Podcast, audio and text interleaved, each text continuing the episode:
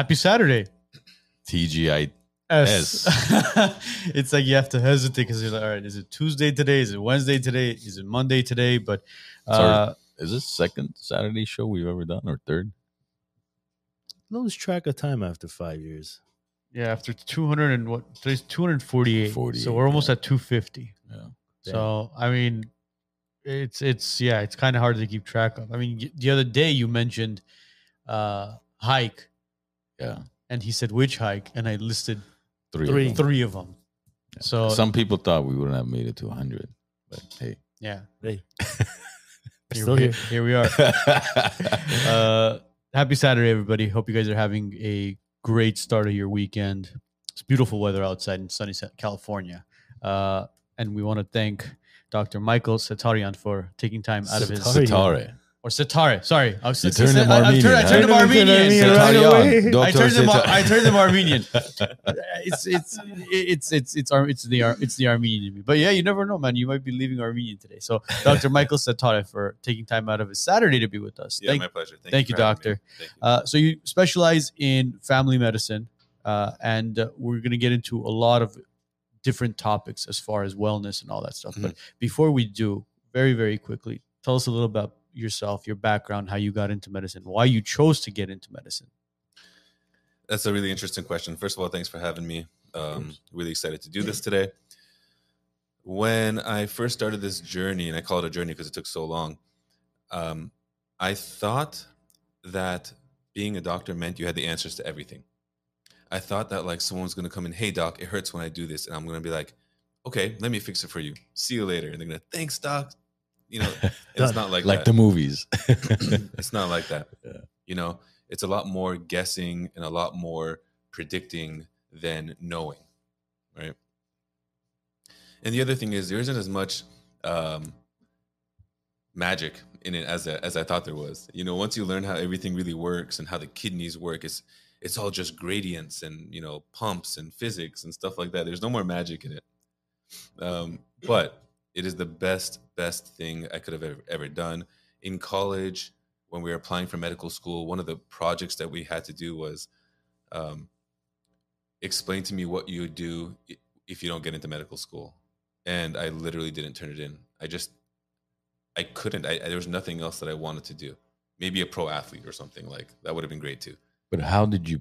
Was anybody in your family a physician? No, Or? no. My dad would have been a great physician, but he moved here young in the '60s and had to kind of start a business and kind of take care of himself and you know do all that stuff. But he he always wanted to be, and he would have been really great at it. But no one else in my family, um, you know, we're the first generation in this country. But even in in Iran, um, I don't think there are any physicians. Because one thing about uh, Iranian physicians, I've, you know, in my experience, some of the best physicians are Iranian, whether they were born here or they were physicians in Iran, and then their ability to think outside the box, from what I've seen over the last twenty or so years that I've been kind of involved in the healthcare field, is um, they they they truly have a a lot of them have a different approach to medicine than just your standardized cookie cutter system of okay let's look at the numbers and then that's it you know prescribe away. no they're they yeah exactly um whether that's in oncology or um cardiology and just about all areas of healthcare that's kind of been my experience with uh physicians uh iranian physicians I mean, not, even not even, to sound racist or anything no, no, even even even outside of medicine, it's you know because my dad was in construction. He Mm. was a he was a general contractor, and he worked with a lot of uh, you know he worked with a lot of Iranians. So you know you would look at some of these. What's engi- the correct term? Iranian or Ira- Persian? it was Iranian. Iran. I, I mean, I guess technically, It's not even Iranian. Iranian. That's racist. It's not I Persia felt attacked anymore, on that one. right? it's Iran. It's Iranian. Iranian. Iranian. I can do the Maz Jobrani accent if the whole show if you guys want. But No, no, no. We don't want to. we don't want to bring that guy up again. Uh, but you know, at the end, there was engineers, there was architects who were, you know, who were Iranian, and you would. o- I remember my dad every time he would interact with them, uh, Mohandes is They're- what they call it, right? they they would always think outside of the box with certain things in order to make the process easier for everybody. So uh, I guess it's maybe a it's an Iranian thing. No, because, and we don't mean to digress into talking about just Iran, but it's even some of the conversations I've had over the years, like with my father, with uncles, and you know his generation. Some of the things that were available back in the days, like in the '60s, '50s in Iran, you see applications now that are being applied today in, in the tech industry. Which, for example, Uber, for instance, right? Mm. Uber, from what I heard, was available back in the days in Iran. Obviously, there was no phone; it was a different type of Uber, or even this. I remember one time my uncle was telling me, you know that surgery they do in China where they extend your height. Yeah. Um, Oh, with the shins, yeah. But they, Yeah. they do it here now too. yeah, but my uncle was telling me back in the '60s or '70s they were they were doing that in Iran. Maybe a much more dangerous Damn. version. Yeah, maybe. it's like, okay, Cameron, bring it the axe. Because I mean, they they literally they they break your shins, Yeah. and then they put extenders on there, and then they bolt like these these halos around your shin. And this is to get taller. Yeah. yeah, you 'cause- gain like what four inches, maybe three. So inches. it depends how they do it, and I, I've looked mm. into this just out of. Well, I'm I'm five nine. I would like to be five eleven. hey, listen, man, I'm like five six here. on a on a good day. Don't give me that shit. I'd love to be five nine. That's funny. everyone, everyone, Everyone wants want- to be two yeah, taller. I'd love to be 6'2", you wanna be 6'1". 6'1". Yeah. So I'm uh, okay. it depends how they do it. I know they can do it at multiple levels. So they Yeah. can do one at your shin and one at your femur, at Femur. your thigh, like Oh. two inches at each. You're four inches taller. I mean, isn't your femur the largest bone in your body Yeah. Yeah. and mo- yeah. one of the densest bones in your body? Well, for that reason, it's probably easier to do it there than a than a smaller, thinner bone. You know, Why so? How so though? because you're putting something in there to space it out, right? I don't know if height is worth all that pain, guys. I'm Well, you gotta you gotta learn how to walk again, right? Sorry, at the uh, what do you call that? The roll on the bottom of the screen. Oh, I could get rid. Oh. I could get rid of it. I could get rid of it. That's from last week. yeah. That's from last week. So going back to you said so you you chose medicine because you just couldn't see yourself doing anything else. But I mean, you look So- like an athletic guy, so you could have maybe gone into. Did you play any sports? Soccer, football? Yeah, I mean, I played in high school and I loved Yeah. it. And like, m- you know, maybe I could have played a sport for like a not a great college team Yeah, or something yeah. one time, but it was not like that. But law or engineering? No way. account, oh my god, law enough. would have been exactly the opposite of what I like to do and what I'm good at. So, um, you know, lawyers are reading things and interpret it, interpreting things and making sense of it, and then like spitting something else out. My my want or ability to read and interpret and make sense of something is not my strong suit. You know, I learned by doing, I learned by watching, but that would have been so hard for me. I would have hated Mhm. my life. Really? A lot of lawyers still hate their lives. Was it was it something that happened in your life that was like, oh, maybe I should get into the medical field? I kind of wished it was because they always ask questions like that when you're applying for medical school and, and all these things, and and I Yours never. is always blank, huh? my, mine was always just like I just like I like helping people. I like working with people. I like talking to people. But You- did you know about the lifestyle of being a doctor? Because being a doctor is not the average person. You know, Mm, your time is, you know, it's not Depends like on the ours. type of. So, so medical school and have, yeah. residency definitely is Yeah. like that, you know, for everyone. Medical Yeah. school and residency is you're fully committed. You know, you're not seeing family for long periods of time. You're not seeing friends. You're not building many relationships. Yeah. Afterwards, depending on what you choose and how you structure your um, practice. I say your practice. A lot of people don't have their own practice. A lot of people are working for big groups and then they don't really have the options to do that. But I, from the get go, kind of started my own thing with the idea that I wanted it to be how I wanted it to be. You know, I went, I, I, I spend time with my family. I don't work nights. I rarely work weekends, and if I do, it's by choice. Okay. And uh, I do a lot of teaching. Um, you know, I, I teach other doctors how to do um, the a lot of the hormone pellets and stuff that I do um, for a company called Pellecome. Shout out to Pellecome, Melissa and Dr. Jacome. They're awesome. Um, and we can talk about that more as well. Yeah. Sure. Yeah, because the the type of physicians who are always on call is when you're dealing with if you're, let's say you also are an attending at a hospital, Hospital, or you're a surgeon, or not not every uh, type of physician is dealing with after our phone calls or Which is having to great. run, yeah. I get calls on weekends, rarely, rarely, you know, nights or weekends. But for the most part, what I do is kind of um, it's feel good medicine. You know, uh, you, you mentioned at first I, I'm a family medicine. I'm a family medicine doctor. Yeah, I'm board certified in family medicine. I don't practice kind of standard family medicine. It's more of a, a wellness practice. What I do, you know, helping people feel good, look good, you know, have more have a more vital life for not just now, but 20, 30, 40 years from now as well.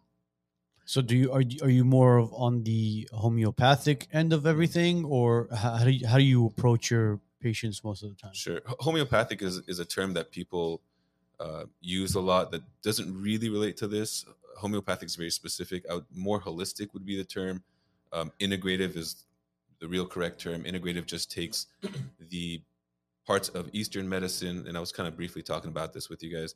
Takes the parts of Eastern medicine that have been scientifically proven to work with data, and it brings them into Western medicine. So I'm trained in Western medicine. I'm an MD, but where I did my training at University of Arizona, um, I also got a degree from the Andrew Weil Center for Integrative Medicine. Um, I don't know if you guys know Andrew Weil. He's the guy when you check out at the grocery store, you see Dr. Oz on one magazine, and then you see this guy that looks like Santa Claus holding like a basket of vegetables. Usually, hmm Okay, I think I've I think That's I've Andrew seen Weil? it. Andrew Weil, yeah, W E I L. Um, he's like the godfather of integrative medicine. He's been doing this since like the 70s. Um, I think he's in, in his 70s now. He looks pretty good. Um, he's still, you know, he has an Instagram and talks about things. Um, what what is that restaurant? Um, True Foods Kitchen. Do you guys? Know? Yeah, Have? yeah. That's that's his menu. I think we have one in Pasadena. You have one in Pasadena so. for sure. Yeah, we have one in Orange County. There's one in Phoenix. That's his So- menu or so his restaurant. it's his restaurant. He created the menu. He and um and someone's gonna correct me on on online soon, but I believe him and uh, Sam Fox, who's a restaurateur from Tucson as well. They're Mm. both from Tucson. Um, started that together, and so you know they took the restaurant side and the integrative medicine side, and they combined it to make this really awesome menu. Yeah. Yeah. Mm. Now you said earlier you thought when you went into medical school that you would have the answers to everything, and Mhm. you know when somebody came in and my my shoulder hurts, and you'd be like, okay, here, this is how we're gonna fix it. Mhm. So why is there so much guessing in medicine? Is that is that why they still call it a practice? Because you guys are still practicing, or That's what people say, yeah. So it's a lot of um okay, so the first thing is with like standard primary care type stuff, it's a lot of guidelines. Oh, you're this age, this weight, let's do these labs. You, you know, don't test more than that because if you test more than that, then insurance isn't gonna like it. And you know, so just follow the guidelines, which I hate. guidelines as in like blood reports and urine. Just just do what we tell you to do. I'm like, okay, so then the computer can do the job. You know, what's, what's the point? yeah. you know you know and so that that's that's one part of it. And then why is there so much guessing? If someone comes in with certain symptoms we're not going to like necessarily go straight for like an mri and um like a s- expensive blood report and to find out if this thing that's obviously not going to kill you you're going to get over it's some sort of viral infection. We're not going to test to see what kind of virus it is you Mhm. know? Or if we can presume what kind of bacteria is generally speaking we're not always going to test to see what bacteria it is before we treat you. It would cost it would be a pain in the butt it would cost a lot of money. So you treat them with what you think is most likely going to be the cure to this. Mm. I mean, Are we talking antibiotics? Yeah and whatever you know that's just one example you know? But I mean, it's, it's a lot of people would look at that as kind of like a trial and error sort of thing, because you know, again, uh, most people when they go to the doctor, right away they go for blood work. You know what I mean? Like next week, I have you know a doctor's appointment as well Mhm. to just you know to give it's, it's an annual physical that we do, you know, to give blood just to see you know what's going on, uh, how we're doing. Uh, but normally, if somebody were to come you say in, we? yeah, me and my wife, both of Oh, us. So, uh, so I mean, We're nor- pregnant. Yeah, we're we're we're pregnant. Are you? no, we're not. Oh, Uh, not that I'm not. as they. They- you're gonna you're gonna trigger somebody, some of the people that are watching the show. Uh, but I mean, wouldn't that be the correct approach, just to kind of nip whatever it is the issue as far as the issue in the butt? I am very heavy handed with my test. I test a lot of stuff. I test often, I test early, but that's not the standard approach. If you're, can I ask how old you are? Thirty six. There's, if you're a 36 year old, not overweight male, there's almost nothing, if you have no symptoms, almost nothing to test based on the guidelines. Yeah, because I mean, a couple years ago, I went. I think I mentioned this on the show as well with the guys. Mm. Uh, I had a family doctor that you know I would go to, and uh, went and gave blood work, and we were we were on our way to like Palm Springs with the family, Mhm.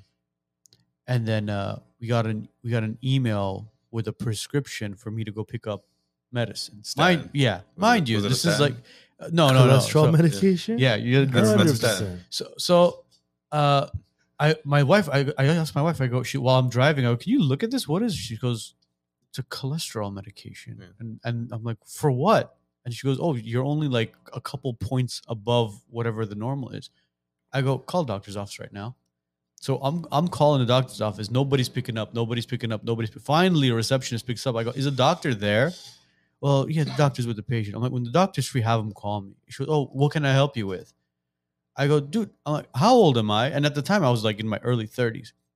Well, you know, it says here on your paperwork this. I'm like, so the doctor would prescribe a cholesterol medication to a 30 something year old instead of saying, hey, listen, what are you eating? What's your diet consist of? Yeah. Are you exercising? Yeah. Dude, I was like, I, I was livid at If that you- point. if you cut two cappuccinos that month, that would have. yeah, literally, it was. there, there are a couple of things to say about that. First of all, it's a, s- that's the system. That's how we're taught to do. That's a things. Just- broken system. I That's agree. the issue. That's my point here. But you, I don't want to say you can't blame them because they have the right to do whatever they want to do. But if this doctor wants to make money as a family, as a as a primary care doctor, all he's making money from doing is visits. So they load the visits in.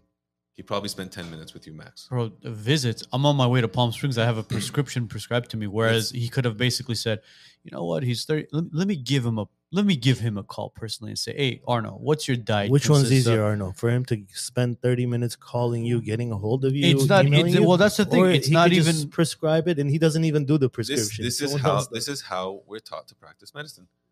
This this is the computer that I'm talking about. How old are you? What are your labs? Do you meet these criteria? Start this medicine. There's actually a calculator to tell me like what's your risk of having a heart attack or a stroke based on your cholesterol levels and your age. Are you above a certain percentage in the next 10 years? Take this medicine. because we look at society today, especially in the United States, and you know they talk about you know the pandemic and blah blah blah blah blah, all this bullshit. But we're actually in a health epidemic. I mean, we have more overweight people, more diabetic people, Yeah. more people with high blood pressure, hypertension, Yeah. all these other issues where that's not being spoken about. Yeah.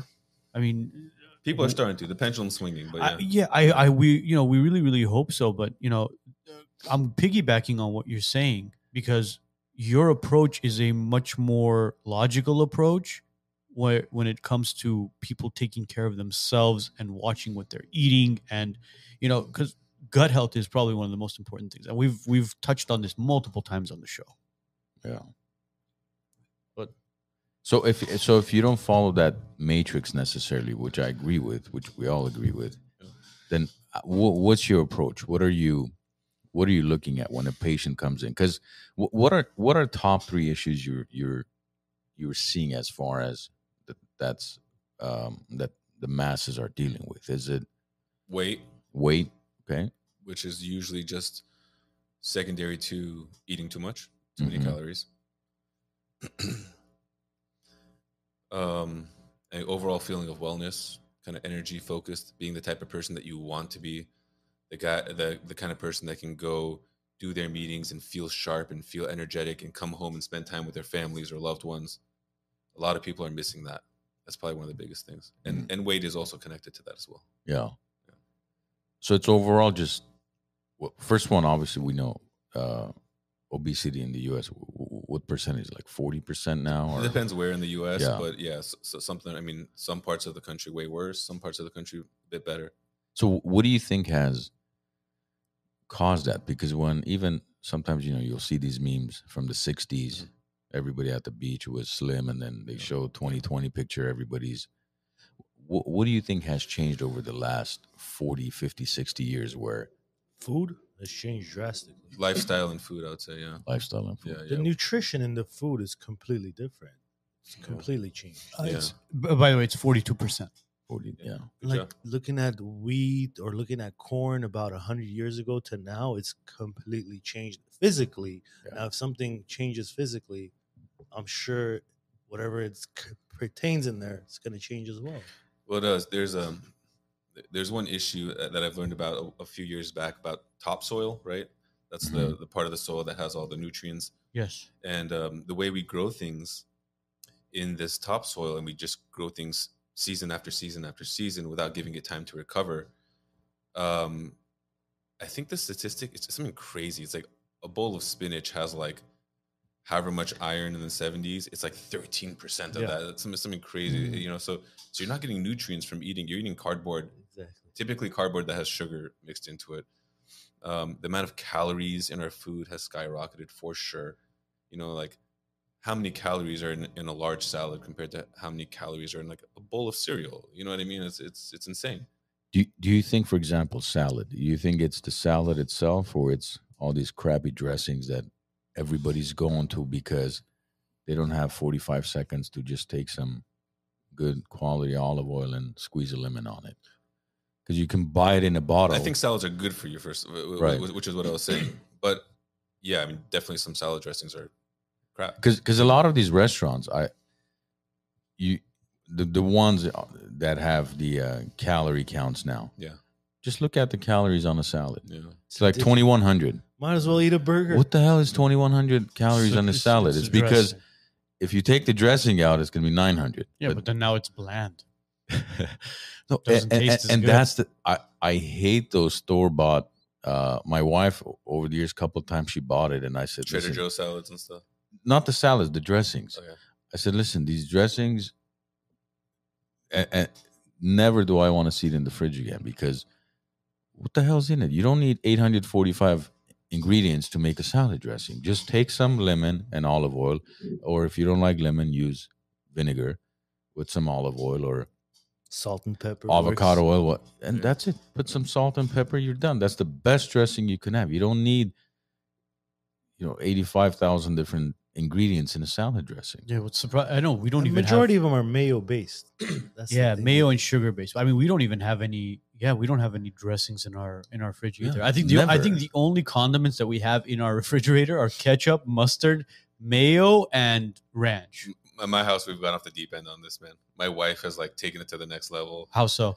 I was at the grocery store with my daughter, my four year old at the time she was probably three years old, and she grabbed she shows me this bag of like um, you know those edamame chips. Yeah. Yeah, those from Trader Joe's. like, like, yeah. And she looks at me. I'm about to tell her, "No, we're not going to get that." And she goes, "Mom says this has bad oils." Yeah. Like, like, yeah. Holy She's right. yeah. Yeah. Which she, she's right. Yeah. very I think that one has not canola. I think it had they use uh, some type of soy in it. So there's, you know, this is a big topic right Yeah. now. Seed oils, Yeah. huge topic. I do agree that they're not good for you. I think the main reason why oils aren't good for you, first and foremost, is that they add a lot of calories very easily into your food. They're Mm. sneaking in calories. But what kind of oils? Because like we cook with avocado any oil. any kind of oil is shoving calories into your food Really? for sure. They But all, I mean, even though it's like, for example, because avocados are known to be of a good fat. yes, So, hence one of the reasons why we strictly cook only with avocado oil. but and I feel like there's a guy who's very famous. You you guys know Bio Lane, Layne something, Layne Norton is that his name? Biolayne on Instagram. No, no, no. Shout out to Biolayne. Um, he talks about this. Calories are calories at the end of the day. Are you getting other health benefits or things that are bad for you mixed in with them? For sure. Okay. Olive oil is probably one of the best oils you could eat. You don't want to cook with it, they say, because it has a it, it burns Yeah, yeah, yeah. easily Yeah. some of these other oils um, canola oil, stuff like this, the, the bad seed oils, they do have some stuff that's likely bad for you. Um, whether it's getting burnt in the process and you know they put all these other ingredients in it and stuff like that. But the main thing that's bad about oils is that they're sneaking calories into your food and a Hmm. lot of calories. It's like the densest way to, to sneak cal- like that and like sugar. So then, what would you recommend as far as cooking with? Because obviously, I still would cook like you're saying. I, I we use avocado oil to cook or if or fry or whatever in my house. We use um, uh, olive oil if it's a dressing.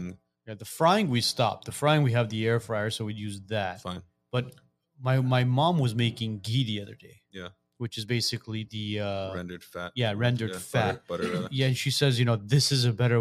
It's better for you to cook with this than it is any other oil. I don't know how much you know about ghee. yeah, I know a fair amount. So, what, would you recommend ghee over oils? Um, not necess- not over olive oil or avocado oil. I, I would kind of put them in the same category. Okay. I'll go ba- based on taste. What coconut oil? Coconut oil is now, for based on what I understand about things, is starting to get outside the spectrum of somewhere in between. Really? Okay. Yeah. Okay. And people are gonna hate on me for this for sure. because of Co- coconut oil is the best fat. You can have as much as you want, and I don't know.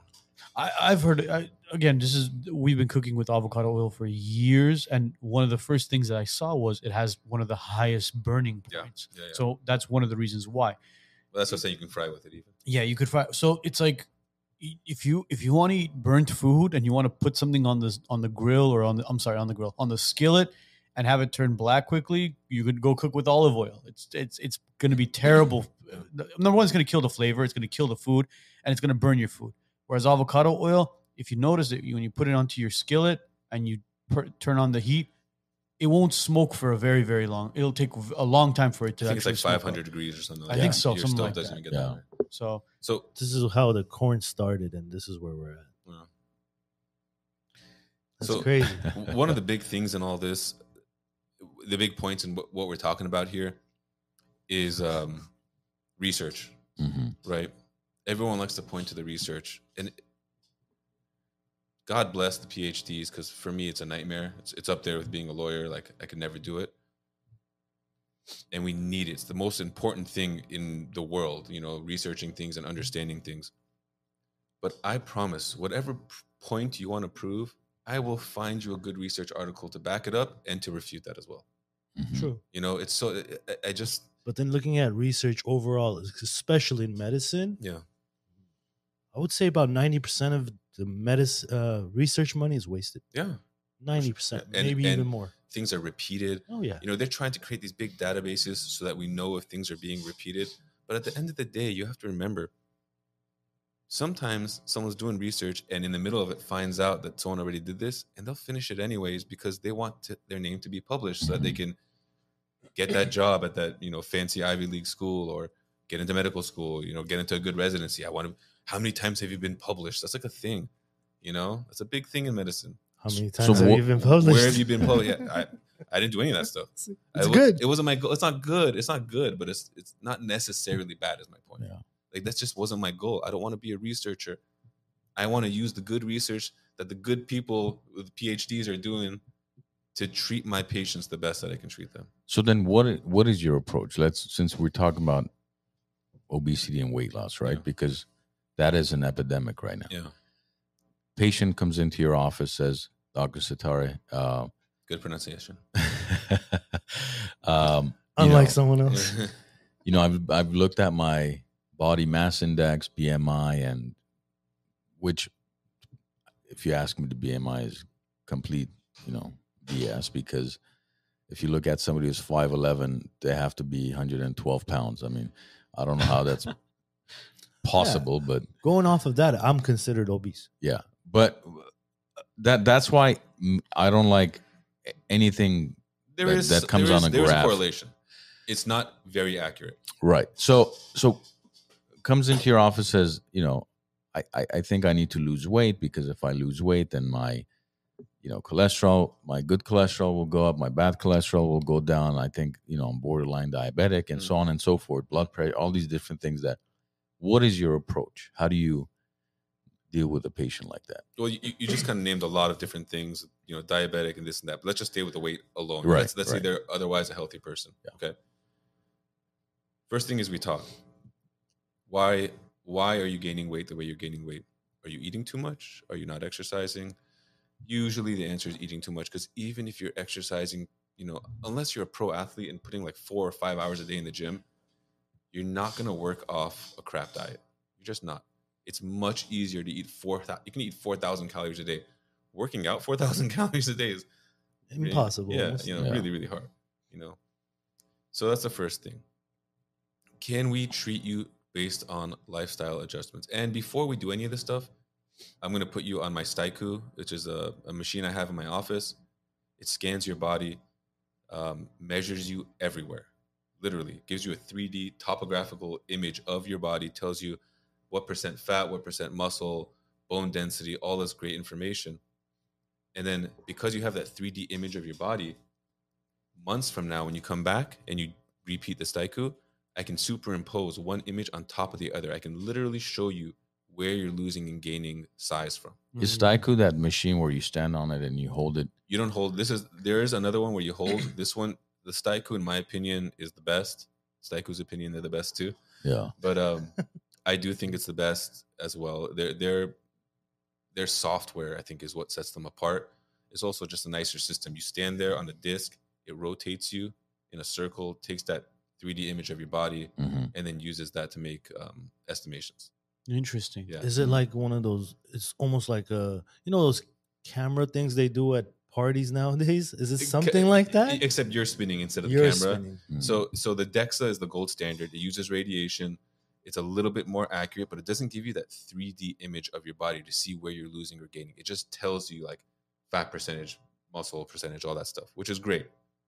But for something to kind of track you over time, I really like the Styku.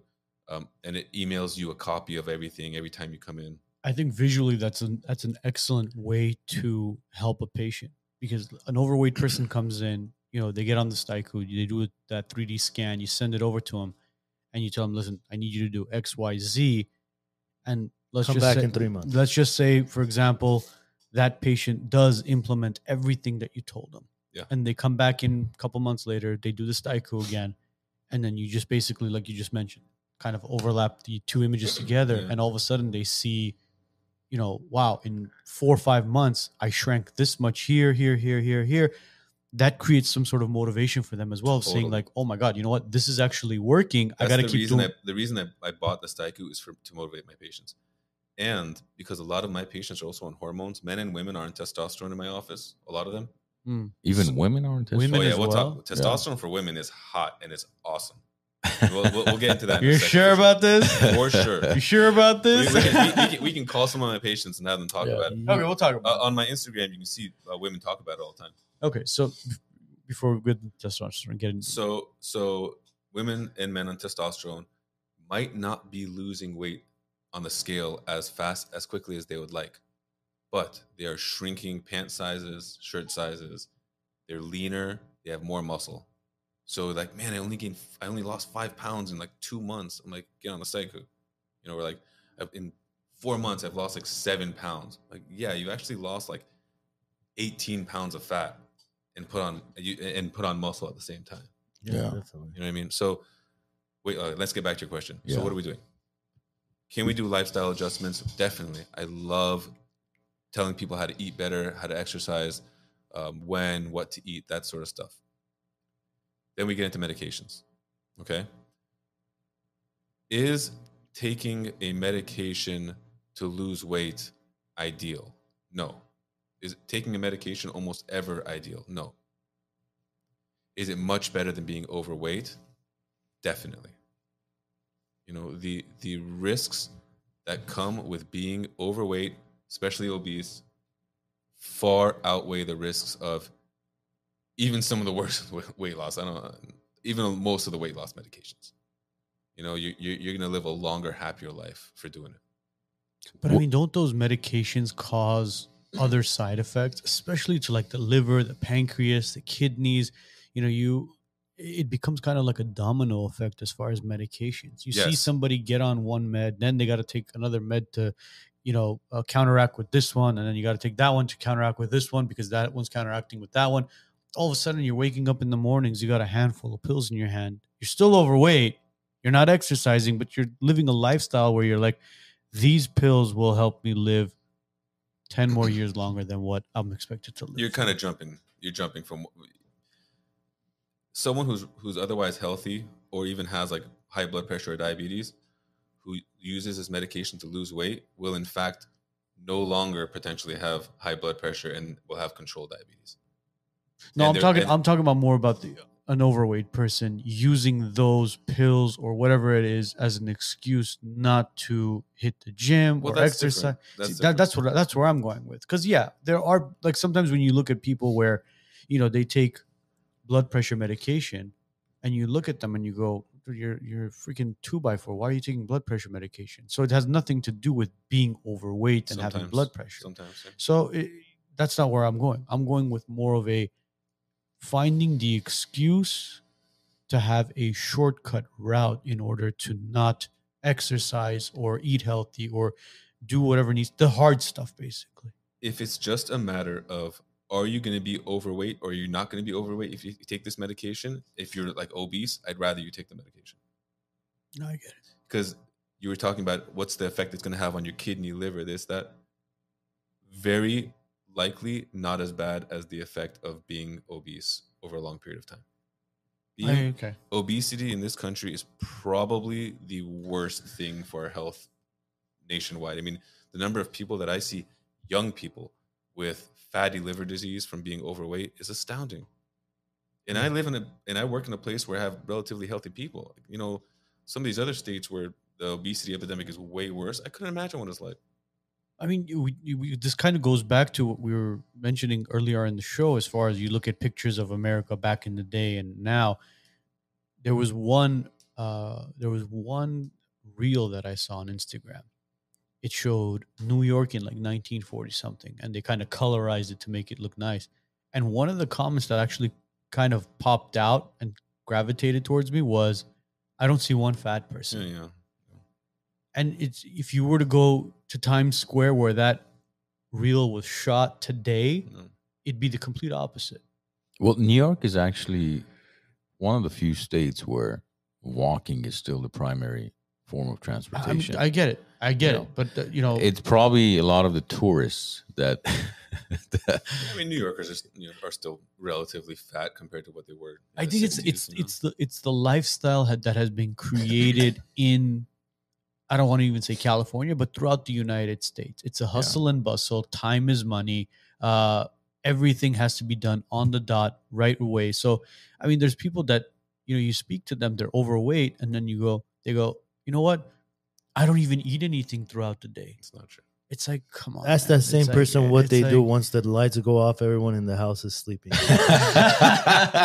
It's- you eat salads and everything and then the you day. open the fridge in the morning, it's damn empty. Yeah. did you do? Where's So- the so- pint of ice cream? So should we talk about Ozempic Can we go? Yeah, over this? yeah. Definitely, we can get Yes, into that. yes. because that's kind of what I was alluding to when I was talking about should you take a medicine. So we that's again the Ozempic that we mentioned off the air Mm. when we wanted to get clarification on this as Yeah, well yeah. because my wife brought it up and she said, "Can you mention it to the doctors?" So Ozempic is a late is a weight loss medication. I can correct? break them down for you. Yeah. Yeah. So is it true?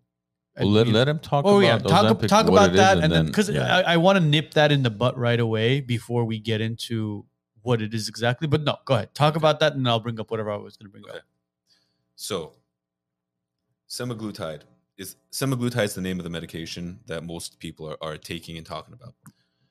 Semaglutide ha- comes in two different brand names from the same drug company, Ozempic and Wegovy.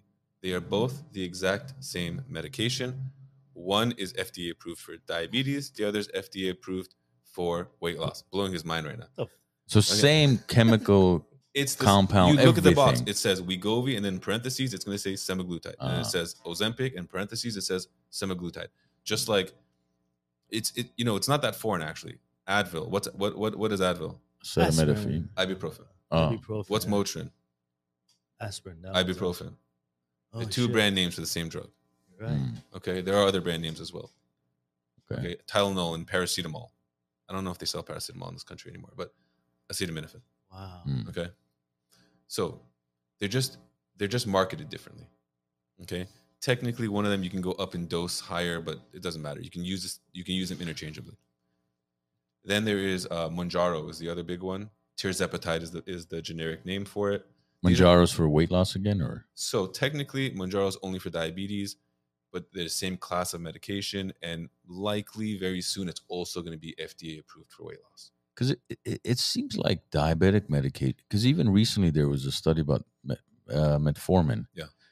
where it was having positive effects on was it cancer or There are a lot of um, correlations between decreased risk of cancer and metformin. yeah Might that be because your diabetes and weight is better controlled when you're on it? Maybe, maybe. Um, with my experience, metformin did not work for me, so I'm on medication now, but it's no metformin in there. Metformin is 'Cause a my cheap and kidneys were- easy drug that works really well for a lot of people, It's not for everybody, but not for promise you. everyone. Yeah, yeah. My kidneys were starting to hurt. I Yeah. was, you know, I felt worse taking metformin. Yeah. Mm. Um, okay. GLP 1 agonists. This is the class of medication. These, the- and there are other ones also, and there's some oral ones as well. So, the way these drugs work for weight loss is that they slow gastric emptying, meaning food sits in your stomach and you feel full and you just don't eat. You have a mm-hmm. light lunch, you, you get to dinner, and the food's still in your stomach. You're like, oh, I can't possibly have dinner. is it physically there or Yeah. you think it's Yeah, no, no. suppressing, it's suppressing your It's, appetite. it's, it's literally keeping the food in your stomach for longer. Jeez, it's like kind of like those uh, surgeries that they do where they blow up a balloon in your stomach. Exactly. Orbera balloon. Yeah. So Orbera, Orbera balloon was hot, but there's no reason to do Orbera balloon anymore because this does the same thing because that's also temporary, just like the shots, just like the GLP one Mhm. agonist. The Orbera, Orbera balloon, they would uh, endoscopically implant this balloon and fill it up with saline and keep it there for six months, and then go in and take it out. This is even less risky because you're just doing a shot every week, but it does the same thing. Oh, it's a shot every week. Yeah, and the side effects are also very similar: nausea, stuff like yeah that. Now, you are going to inevitably ask me about the cancer risk of Yes, these medications. Ozempic. Yes. There is a link. In mice or mouse studies, rats, mice, I don't know what it was, it was increasing a certain type of thyroid cancer. Um, the type of cancer will come to me right now. Um, pa- uh, papillary? I can't remember right now. It'll come to me Okay. a certain type of thyroid cancer in these mice at these like doses that humans wouldn't really take. But humans have been taking this medication for a long time. He's asking, he's asking Jamie right now. is it MTC MTC um, medullary thyroid cancer. Thank you. Yeah, medullary thyroid cancer. Yeah. Um, humans have been taking this medication for a long time because their diabetics have been getting this medication for a long time, and we don't see the same links in humans. Interesting. I'm going to take it back to what I said earlier. Is it ideal to take a medication to lose weight? No. But if you're not going to lose the weight otherwise, it's far better to get leaner and healthier. Might we find some this medication is almost too good to be true. I mean, might we find something down the line that says, "Hey, everyone that took this medication like has like a third belly button, like a like second and third belly button now or something." Mm-hmm. I, I- I don't know, man. You know, but right now it's seems really great. You're gonna get those infomercials at 3 a.m. when you're Yeah, sitting down yeah, having yeah, stuffing your yeah. face with the popcorn and chocolate and ice Yeah. cream. It says, "Have you taken Ozempic in the last 30 years?" it's been- you're entitled to a lawsuit. This you stuff may is be hot. skinny pero call us Yeah. for 200 million Yeah, because that's you know, it's is it still trial and error with Ozempic, or is it kind of I mean, they know it works. how long has it been used for weight loss for eh, how long has it been FDA approved for weight loss? Probably a couple years. it was used without FDA approval for many years. Well, it's been used for diabetics for many years. for many years Yeah. now but, yeah, but it was FDA approved for diabetes, right? for a long time. Mm. So, how does this affect? Because thyroid's hormones are have a direct impact on weight gain, weight loss, right? So, how does this affect the hormones? It's not affecting your thyroid. I mean, we saw how it could affect you know medullary thyroid cancer, but it's not affecting your thyroid hormone production or anything. So, it does uh, mm, okay? it doesn't work with your hormonal system at all. It's based. It does in a way because it helps release some of the things that are going to keep you full. Those are also hormones, like Mhm. rept- leptin, ghrelin, these sorts of things. But it's not affecting your thyroid. You're right. Thyroid doesn't help you lose or gain weight. In fact, if someone's thyroid is too high, or some of these bodybuilders that are trying to cut weight will take excessive thyroid hormone, Mhm. or if your thyroid is too low, you'll gain weight. Th- thyroid thyroid cancer and thyroid issues majority of the time it's it's uh, predominantly in females right um, thyroid issues, especially the autoimmune type. Mhm. Um, all autoimmune stuff, all autoimmune diseases are more common in females. yeah because i've noticed like i've never i don't think i have ever heard of like for example a male saying oh my god i'm having issues with my thyroid No, i gotta have my there. It's thyroid removed no by me personally Yeah. like any individual that i know that either are on medication for thyroid issues or have had their thyroid removed and are on medication for the rest of their life are female because most men don't menstruate. That's Ah, Probably that's, part of that's it. not that's not connected to your thyroid. that's Why not, not? true Well, menstruation affects your hormones. No, Does So hormones is a very broad term. I, I think the definition of hormone is just something that you make in one place and act somewhere else, control something somewhere else.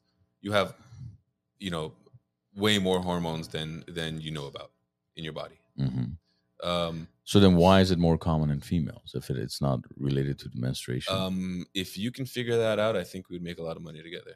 Ah. I mean, I I think don't I, just maybe- did. maybe I don't know.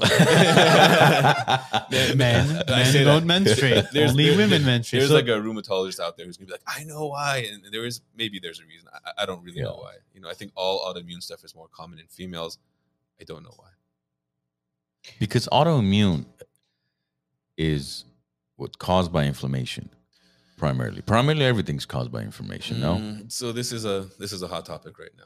Th- th- So now in this day and age, with the internet and Instagram doctors and influencer doctors and, and all this stuff, and people getting Google all, helps too. yeah, yeah, all this information from all these different sources, plus, you know, combined with people just thinking everyone thinks that they're smarter than everyone else. It's a bad combination, you know. So so Right. I am I'm a MD. I'm a doctor who trained extra in integrative medicine, and I cannot decipher right from wrong right now. Especially like this COVID was a great um, example of this. P- patients started coming in. Should I do this? Should I do that? Should I get this? I honestly, I'm like, I, I really don't know. There's too much stuff out there, and and my, you know, at this point, even with all my training, my thoughts are as good as yours. I mean, it's just impossible now. See the the reason for for example, the reason I, I I say that it's not um I, I am an Instagram doctor, but uh uh because I remember for example there was a I think he's still around. There was a herbalist around the uh, uh, San Dimas area who who his theory and this is from I think he's been talking about this for about 40 years now uh, about yeast. Mhm. His theory and his approach was all based on yeast. Okay. He would try to, if you went to him, he would do functional test on you and then say, okay, you know, we need to decrease your yeast intake. And when you think about it, what is yeast used for? It's used for used for bread and then beer, right? And the whole purpose of it is to Activate activate it, right? So, and now it's become gluten, right? Everything is gluten free, Yeah. you know, cut out gluten. But yeast itself, if if if I put yeast on, let's say this this machine and it expands it into 10x, what do you think that's doing in our body, for instance? Yeah, but it's not going to do it to the machine, and our bodies are also not dough or bread, so So you it's don't not gonna, it's not going to react. The you same. don't think it's causing inflammation in the body? Is it possible that yeast is causing inflammation in our bodies? Yeah, there are times where it does for sure, like different sorts of infections and stuff, Mhm. um, and that would be inflammatory for sure. But my guess is this guy is somehow making money off of this, and this is what he does in his office, and wants to have as many people. I- I Well- if that was the answer Yeah. No, no, I'm not saying yeast, yeast is the answer. I'm bringing up this example for inflammation, for inflammation. okay, yeah. excuse me. because I I I think over the years of just like I said, the last twenty five years or so of just looking at different theories from Eastern, Western medicine, inflammation seems to be the focal point of everything. Yeah. Um, and and even if, for example, if you look, if you uh, Tom Brady, right? He wrote the book TB12 years ago. Majority of what's in TB12's book about his diet is all about him eating foods that are anti-inflammatory. He he emphasizes, for example, he says, "I don't eat tomatoes and strawberries." Why? Because causes inflammation. Does it? I don't know. But one of the reasons why he, he played through his mid 40s was because of the way he was, according to him, was because of the way he had fine tuned his body, right? As far as Don't you think that's person to person as well? Yeah. I mean, if if something's tomatoes str- inflammatory, It's multifactorial for sure. I mean, this No, guy man, spends a it's million dollars a year on his health. of health. course, you yeah, know? yeah. and that might be true but and it's especially true if you have some sort of um you know some sort of uh, uh, allergy to something or Yeah. you know sensitivity to something which we can always test for very easily um tom brady's a not a great example because he's you know the freak of all freaks the dude the dude Right. you know my guess is he was going to be a great quarterback for a very long time regardless but I, I get what you're saying, and I think we're we're still learning. Is the answer to that? I think we're still definitely learning what's good for us, what's not good for us. This is just the we're just kind of now opening the door to this like personalized medicine. You know, these things where we can test things just for you and make a diet just for you, Mhm. and you know, do dosing of these things just for you. And that's kind of what I do with my hormones. That's why I like the pellet so much, and we can get into that as well. Is that's very personalized. Stephanie was actually mentioning, she said yeast can cause bad bacterial increase as well. I don't know about bad bacterial increase, but But what happened like 30 years ago? You would never hear anyone say, "Oh, I have gluten allergies." Nobody. I, you guys remember anyone saying No. they have gluten allergies 30 years ago? Didn't exist. Now, did it exist? We just didn't know about it. Did people have those same pains back then? Maybe I didn't So have it. It's kind of like the ADHD thing, Right im- but imagine wha- today, everybody's talking about.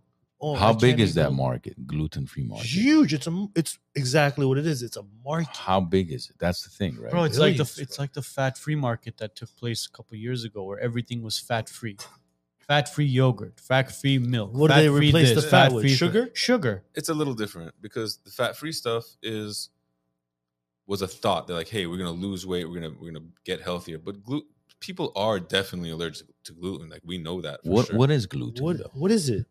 gluten is what makes bread stretchy. That's why gluten free bread is like falls apart really easily. It's like Mhm. not fun, doesn't feel good in your mouth. It's like sand. when, yeah, when you- Cardboard. when you want that really good like pizza dough that stretches, it's Yeah. really, you know has a lot of gluten in it. Now, in your body, in your intestines, you have these things that are that make it so that you're able to digest this well. Okay, some people, for one reason or another, autoimmune disease, don't have it. Okay, so the food goes into their, Is into it their an stomach. enzyme or what is it? No, it's it's uh oh, is it an Is it a enzyme? Yeah, protein? no, That- no, no. Uh, I think it's. Some everyone's gonna think I'm stupid. I don't know. uh, but you can tell when they they the the true gold standard diagnostic test is a biopsy of your intestines, and they see if you have these villi, these little hairs. Um, and if you don't have that, then you're truly like So it's not done through a stool test. It has to be. no, no, the gold standard, meaning the last line Yeah, to tell yeah. you, you know. But stool test, they can test for things. Gliadin, I think it's Right, is, is what yeah. they're testing for.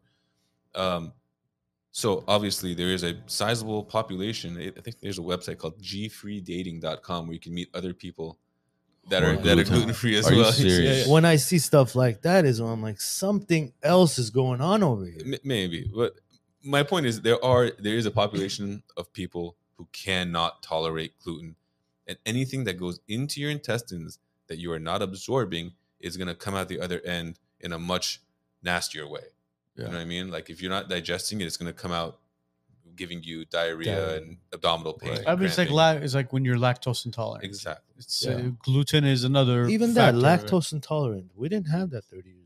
We just well, didn't, lactose bro. No, they- intolerance has been around. been for a around. while. Yeah, they just didn't know. Lactose It's just intolerant. here's the thing: when you would go to the bathroom and you would just shit everything you basically ate five minutes ago, you didn't realize like, oh, I had a great bowel movement, but you didn't realize that that so shit, maybe you that need shit, that shit. in your shit's life. running through you.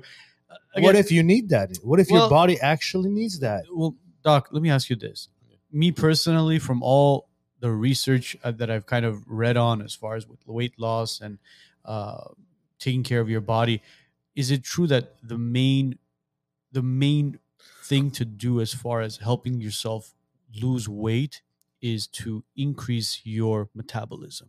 Basically, go from To lose uh, weight, to lose weight the main thing that you can do is eat less calories. or have a faster metabolism. Yes, but there is a theory to this. Again, I can't wait for all the people on, online to kind of hate hate me for this. If you have a car that sits in your garage from 1990, okay, and another car that's been used every day, let's see, one car used very gently, and another car same year, same make, same You model beat it up. that's beat up. Okay, Okay. they're both from 1990. hmm They're both the same car. Which one's older? You know, which one's gonna which one's gonna live longer? The one that's being driven very lightly, right? Correct. The one that's used less gasoline. Correct. The one that's been has less mileage on it. Correct. So I think food's the same way. And there's a lot of data to point that eating less, being on a calorie restricted diet, will make you live a significantly longer life, like 30% longer, sometimes even more. They, they, they have two groups of mice. They're brothers. They're from the same litter. Is, is it litter? Are mice litters? I think so. Bro, yeah. Oh, I don't know. So one group eats whatever they want. The other group is restricted to 60% of that. They live 30, 40% longer.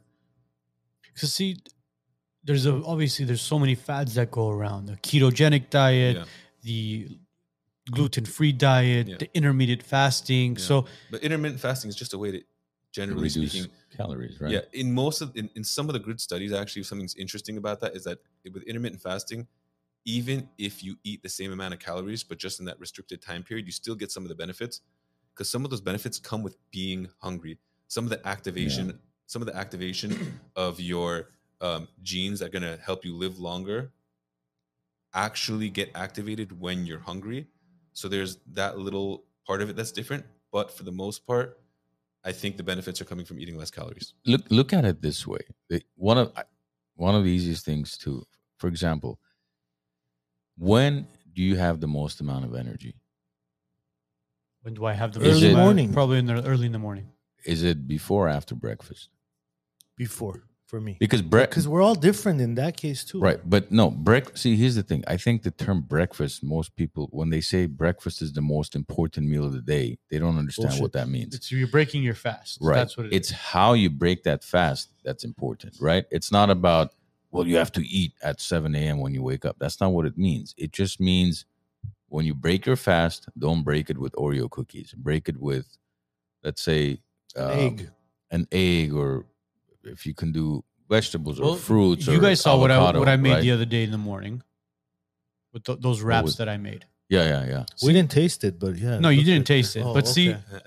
I'm on. a- I'm uh, for the past, I think three months now. I've gone back to a very strict regimen as far as what I'm eating. Mhm. So I don't want to call it keto because it's not keto because I'm still eating fruits. I'm still eating certain vegetables. I'm still intaking a certain amount of uh, carbo- carbohydrates uh, daily, Mhm. but I'm still watching, not physically watching, but uh, I'm watching everything that I'm eating and I'm feeling better. Like, see, Armand was mentioning uh, breakfast, right? If I don't have breakfast before I leave the house, I feel groggy. I It's feel probably because you're used to eating breakfast, though. Yeah. There, there is something. possibly, but for me to take 15, 20 minutes from my morning to make my coffee, to make my eggs, my wraps, whatever it is that I'm making, and to just literally just have that breakfast and have my coffee before I leave the house, Yeah. I feel much more energetic. Yeah. that's how my wife is but if i eat breakfast I'm three hours later i'm hungry I If- think. I think people Yeah. get Yeah. used to Yeah. eating at certain times, and you know that's that's for sure. We know that. Like so, you know, Pavlov's dog. They ring the they ring the bell. They feed the dog. They ring the bell. They feed the they feed the dog. And then they ring the bell and they don't feed the dog. The dog's mouth is watering. yeah Right. Yeah. he just used to it. He's Yeah, used to it. yeah. It's the same But- with us. But the example I was bringing up, when do you feel your best? I don't think anybody feels their best after eating. Depends on what you eat. No, it doesn't. Doesn't Not matter. much. Absolutely, it, It does- No, it does, but- Absolutely, it does. Let me put- let me give you one of the best examples. One of my colleagues and I went to Harai's place for a sandwich. I haven't had one of. It's very, by the way, it's a very very delicious sandwich. It's a, uh brisket cut pastrami sandwich. I like that. Where is I this? ca- it's on. Uh, it's in Like, Glendale. t- Can I eight tell you minutes guys? I'm from like a here. pastrami connoisseur. Are you Yeah. serious? Are you Yeah, like, serious? you gotta- okay, you got to go Pastrami try is like this. My, my favorite thing. Me and my dad used to like that was our thing. Like other like dads and sons play like catch or something. Like Let's to- find the nearest. Okay. pastrami There's, sandwiches. there's Well, two pastrami sandwiches you need to have. I guess Number one is we're his- going there after the show. this Yeah. is much more important than whatever we're talking Yeah, about. yeah, Let's yeah. So corner market, Okay. uh, that's one pastrami you Yeah. gotta have. Very very And good. then There's like another one I like literally pastrami next on, to us. Pastrami on rye is what I like. You know, like Rye. classic- Okay, then you got to go to Langer's Delicacy. Oh, that's my favorite. Don't You get know- me started, dude. Number nineteen. Oh my goodness. I'm Yo, not a I big li- fan. I've lived in New York and like I've, I've had every really? What was the famous one in New York? Katz is- Katz. is a yeah, big- Doesn't yeah. this shit on Katz, Langers? Katz is very, very good. Very good. But Langer's is like the same quality pastrami cut similarly, except their bread is also like fresh and soft and warm. Instead of Katz gives you this like two day old bread, I feel like. And also Katz, you gotta wait in line and everyone's mean and rude and there's like sawdust on the floor. it's Always construction there, yeah, right? well, yeah. well, no, I mean they, they literally I think it's like you stand in line to like Yeah. get your food, whereas at Langer's you sit down, like how can I help you? Would you like an iced tea? Yes. Mm. Oh man, I miss Langer's number 19. I don't know Yo, about the bread. but Langer's, please sponsor me. I know we talked about calorie restricted diets and I, I'm- everything, but I, I like GML's, which is pretty You much serious? on our block. I love their. No, it's too it's too fatty. Bro, I love it. GML It's used like to be the eating thing bacon. 30 years ago. Now, Still great. But anyways, yeah. so we went to we went to the corner market and you know he was like he loves that place as well and he was like oh i can't wait to have their sandwich i'm like look you can have their sandwich but don't judge me um he makes me the pastrami sandwich but without the bread he Yeah. makes a salad for me Yeah. so he was like well why i'm like well you know i told you this is what i'm doing right now and he was like well i'm gonna try it with you i go okay cool so we sat down we we both ate the pastrami salad Mhm. and then he looked at me. He goes, "Oh my god!" He goes, "I feel so much lighter." Mm. He goes, "I, I don't feel as heavy. I don't feel like I got to take a nap." I'm like, "You know what? It's from, though, right?" lighter than what though? Lighter than if you'd eaten a sandwich. Yes. Yeah. So I go, "What do you think it was from?" And he goes, "It was the bread." So the carbohydrate that you intake, it slows you down. And he's like, "I would always want to take a nap after I would eat like a, like something heavy." There's a term for this. Um, it's like the honeymoon. I forget exactly what, what they call it, but it's like people who feel so good once they go vegan, for example. It might not be that they're not eating any animal products. It might be that they're no longer eating at McDonald's because there's nothing at McDonald's that they can eat that's vegan. Yeah. So they feel really good all of a sudden. Mm, not necessarily because I w- I was a Taco Bell freak. You know what I would do now? I would get it. I would go to Taco Bell. I'd be like, "Give me your chipotle chicken uh, wrap, but no tortilla. Put it inside of a bowl, and I would eat it out of the bowl." Yeah, but ultimately, again, you can just have one avocado. Of course, you're going to feel better than having just even a pastrami salad, right? But the point I'm trying to make is going back to the doctor's theory of um, when you you keep your body hungry, your cells re- revitalize. Is because we feel the best when we're a little bit hungry ourselves. That's where our our energy's top notch. I'm not talking about athletes. Athletes have to eat a lot of carbs before games. They have specific things they eat before a game Well, because yeah, they're gonna burn all that Right. off within But the first for the- 15 minutes. yeah, but for the average person, we feel I think we're at optimal. Our brain and everything is functioning at its highest level when we are hungry. And that that's why I think it's important now that intermittent fasting has become this new phenomenon. Um, and again, I don't think that even that's for everybody. No, I tried it. I, it, I it, did, it didn't work for me. I think especially, uh, I think men do especially well on it. Yeah. Yeah. So that that's that why explains it all. Art. Yeah, That's that why you're- it all. Thanks, Doc. you guys didn't catch I that. just did got you? that. I identify as female today. Oh, Well, now man. that now that I think about it, Ed What? Ed's onto something. I don't know. Guys, we might no. have our first female. Now I'm trying to think of all the diets that's worked for him. I've been saying it for years. These guys didn't believe me. Hmm, So to end this point, semaglutide works really well to lose weight. Really, really well. I mean, these these medications. The Ozempic shot. Ozempic, Yeah, Wegovy, Mounjaro, it's really hard to get these days because everyone wants it and it's really expensive. We can get compounded versions of it, meaning like a smaller pharmacy makes it and sends it to you. The actual injection, or Sa- same medicine, yeah. yeah, um, for much cheaper. Um, but it works wonderfully, and so far it seems too good to be true. I don't know. Have there been case studies done as far as it being related to cancer though? Case studies they've done large, And then like like for example, from for every hundred patients, how many of them were po- or, or is there is there any study done like that on I it? don't. So because of the mouse, the, the rodent study, if someone has had, um, you know, certain types of cancer in their family or pancreatitis or something like that, I won't give it to them. But other than that, it seems really reasonable. If Okay. if you're trying other things and it's just not working for you, it's it's better to get thinner, leaner somehow. Mm.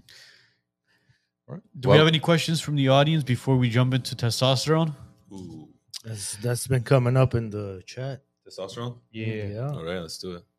And by the way, AA, I don't know who that is, but breaking your coffee, break, uh, drinking coffee in the morning without creamer does not break your fast. If you add creamer to it, your fast is done. I think you can add a small amount of heavy cream because that's just like adding butter. There's no carbs in it. Yeah, If you're trying to do the bulletproof coffee. yeah, if, if if you're trying to stay in like ketosis, you can theoretically with a small amount of fat. But Yeah. once you put milk in there, you start adding carbs. It- But if coffee, for example, just black yeah, coffee is still going into your system. You're yeah, but still it has no it has no calories. It has nothing. Because remember, the coffee, coffee and tea is basically water being filtered through either the coffee grains or the tea leaves, and it just gives it a flavor and gives it a color. There or, is or no put mustard in it. Mustard doesn't have any calories. no. Yeah, or or take no. That His, would his go point, great his with point is the same. Like, uh, yeah, like you can take a medicine. um, You know, you can you can dilute your medicine in water. It has no calories. You know what I mean? Makes sense. That's basically what it is. Yeah. Uh, okay. Testosterone. Yeah. Now, are we talking about testosterone or like testosterone replacement therapy? Is that what you specialize in, kind of? So we're talking about testosterone, which we also use for testosterone replacement therapy. So. TRT, basically.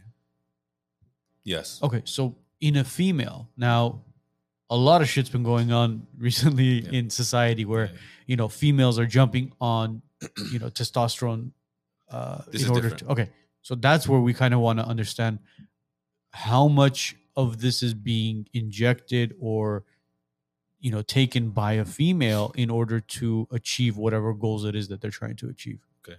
So testosterone testosterone therapy for females has gotten very popular over the past few years, especially in the pellet form, which is a little tic tac that I place under your skin.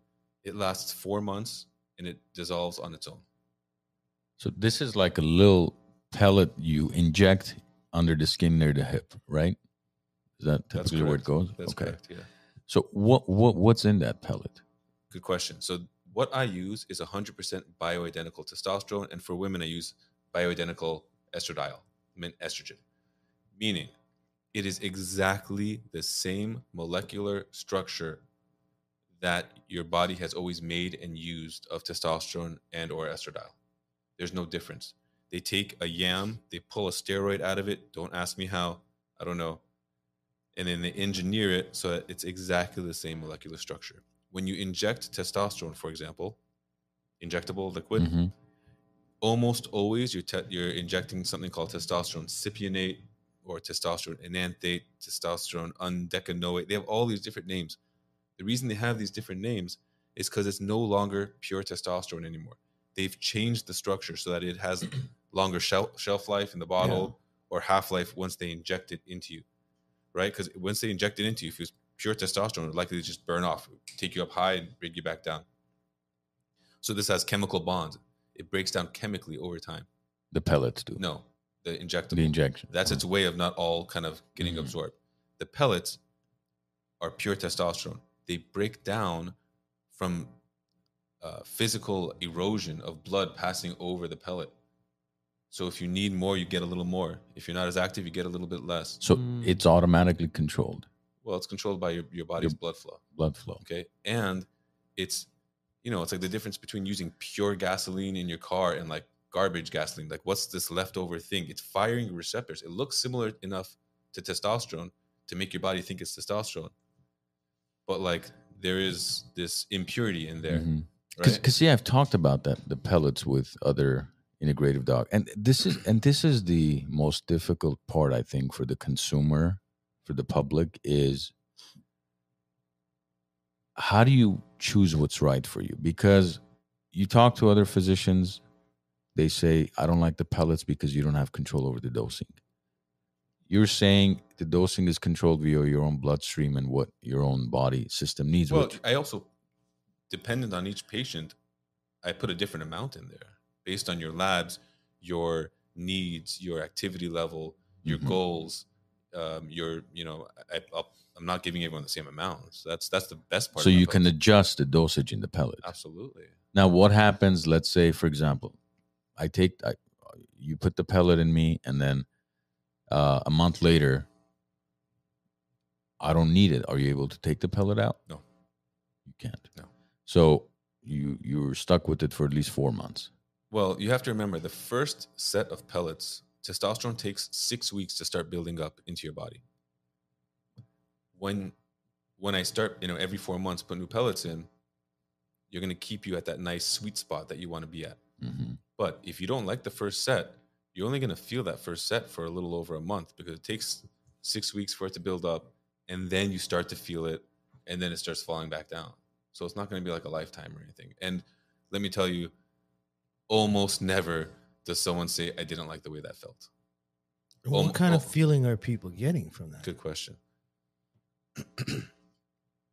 First and foremost, the sexual benefits of this are like third line. You know, the most important part is sharp um, mental acuity, sharpness.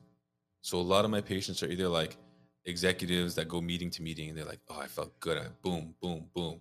Ready for the next one. Ready for the next one." It gives you Because of these pellets. it gives you your mojo you know Yeah. like you know you feel more confident you feel like a sharper better version of yourself right there's something called anhedonia a lot of people think that testosterone is related to depression it's not actual if you're clinically depressed it's not your testosterone but it can make you feel down anhedonia meaning without pleasure a hedon right hedon is like pleasure it's the it's the guy who used to love taking his wife out, going to play sports with his friends, you know, going to do whatever activity it was, who now just rather watch TV at home and doesn't really want to do the same things that he used to do. And he thinks, oh, like my wife is just less attractive and I'm getting older, but that's not true. You know what I mean? Definitely, yeah. So- makes sense. So so it corrects anhedonia really well. Mm. It gives you it gives you a, a zest for life again. Okay? Would that be something? You know, we were just talking about uh, after we eat. may- For me, lunchtime Mhm. doesn't matter. I could eat a salad or I could eat a nice chunky meal. Thirty minutes after going I down? eat, I need a five minute napper. I, I can't do without it. Simple. So, so kind of on what he was saying, tortillas and stuff like that. Yeah. Carbs definitely do that because it raises your insulin and gives you that crash. So you know, a- avoiding eating a big meal and avoiding carbs can help with with that part of it. Testosterone gives you more energy, but if you're like, hey, I need a nap, like, yeah, I, I hear a lot of people say, I don't need my nap anymore. Okay. know? So, so makes sense. now, if it's a compound of different, what would you call it? Not chemicals, right? In the pellets, what what It's just pure testosterone and pure estradiol. is it only used mm. for testosterone uh, or other? It treats other things too. I mean, we can t- talk about the other benefits of testosterone. No, no, no. As far as that's the only use pellets have is uh, for testosterone or estrogen, or or can you put, for Oh, there are- example, there are, other insulin in it, or what what, So what other compounds can go in it? Because some of- some of the things I read about the pellets uh, that were kind of concerns as well is okay. Let's say you compound it and you put multiple things in there, you could put multiple things Right. in there. And Yeah. and then once the pellets inserted Yeah. how do you know that if you have adverse effects Yeah. how do you know which one of those compounds is causing the adverse effect right I mean, maybe based on the adverse effect. If if my adverse effect is that like, you know, I'm losing hair on my head or something, I can know that that, that that's potentially from testosterone. Mhm. You know what I'm saying? and then how I- do you reverse that I- at that point if you can't take it out There are ways. So there are different medications that you can use that block the effects of testosterone, especially on your hair. For, Mm. you know, ev- everything has a, a counter. I try not to do that, and I try to dose conservatively, especially to start. I'm very conservative when I start, but again, these aren't. I'm not making up these numbers. They're based on you. So typically speaking, my first dose is pretty darn accurate. You know, after your first set of pellets, six weeks later, when you're peaking, I check your labs again. I told you I'm heavy handed with my labs. Yeah. I'll check your labs again. I'm checking not only your testosterone and estrogen levels, but I'm checking the other things that could get messed up from being on testosterone and or estrogen. And are these labs in-house labs, or you send the patient offer- out for labs and bring them back? I offer my patients um, either one. I test all these labs in my office for 199 bucks. We don't touch your insurance. Believe me, we're not making much money off that. That's just a service that we offer to our patients. Or if you want to use your insurance, I'll give you a lab slip and go use your insurance. I'm not trying to make money off off this stuff. You know what I mean? Interesting. So um, Is I, that right? I, I, I don't add anything to my pellets. I get pure testosterone and pure estradiol. I don't That's add it. anything else. Yeah. Yeah. Okay, so Are there any risks of infections or any other adverse course. effects when you do Uh, that? Yeah. anytime you anytime you introduce a needle Foreign. a- a needle into someone's body, you always have a risk of bleeding or infection. It's super rare, you know. Uh, from time to time, you'll have like a male does something. It's called an extrusion, where they want to like dispel one of the pellets. Almost, I've never seen it happen to a woman. Um, because women have where we where we place them, women have way more fat and less Mm. muscle. You so it's the hips. yeah, it's like where the butt meets the hip, kind of upper butt meets the, you know, lower hip, I see. lower back Soft tissue. into the fat. Because there's there's what three or I guess four ways of increasing testosterone injections, right? Topical, oral, or pellets. Yeah. Is that Mhm.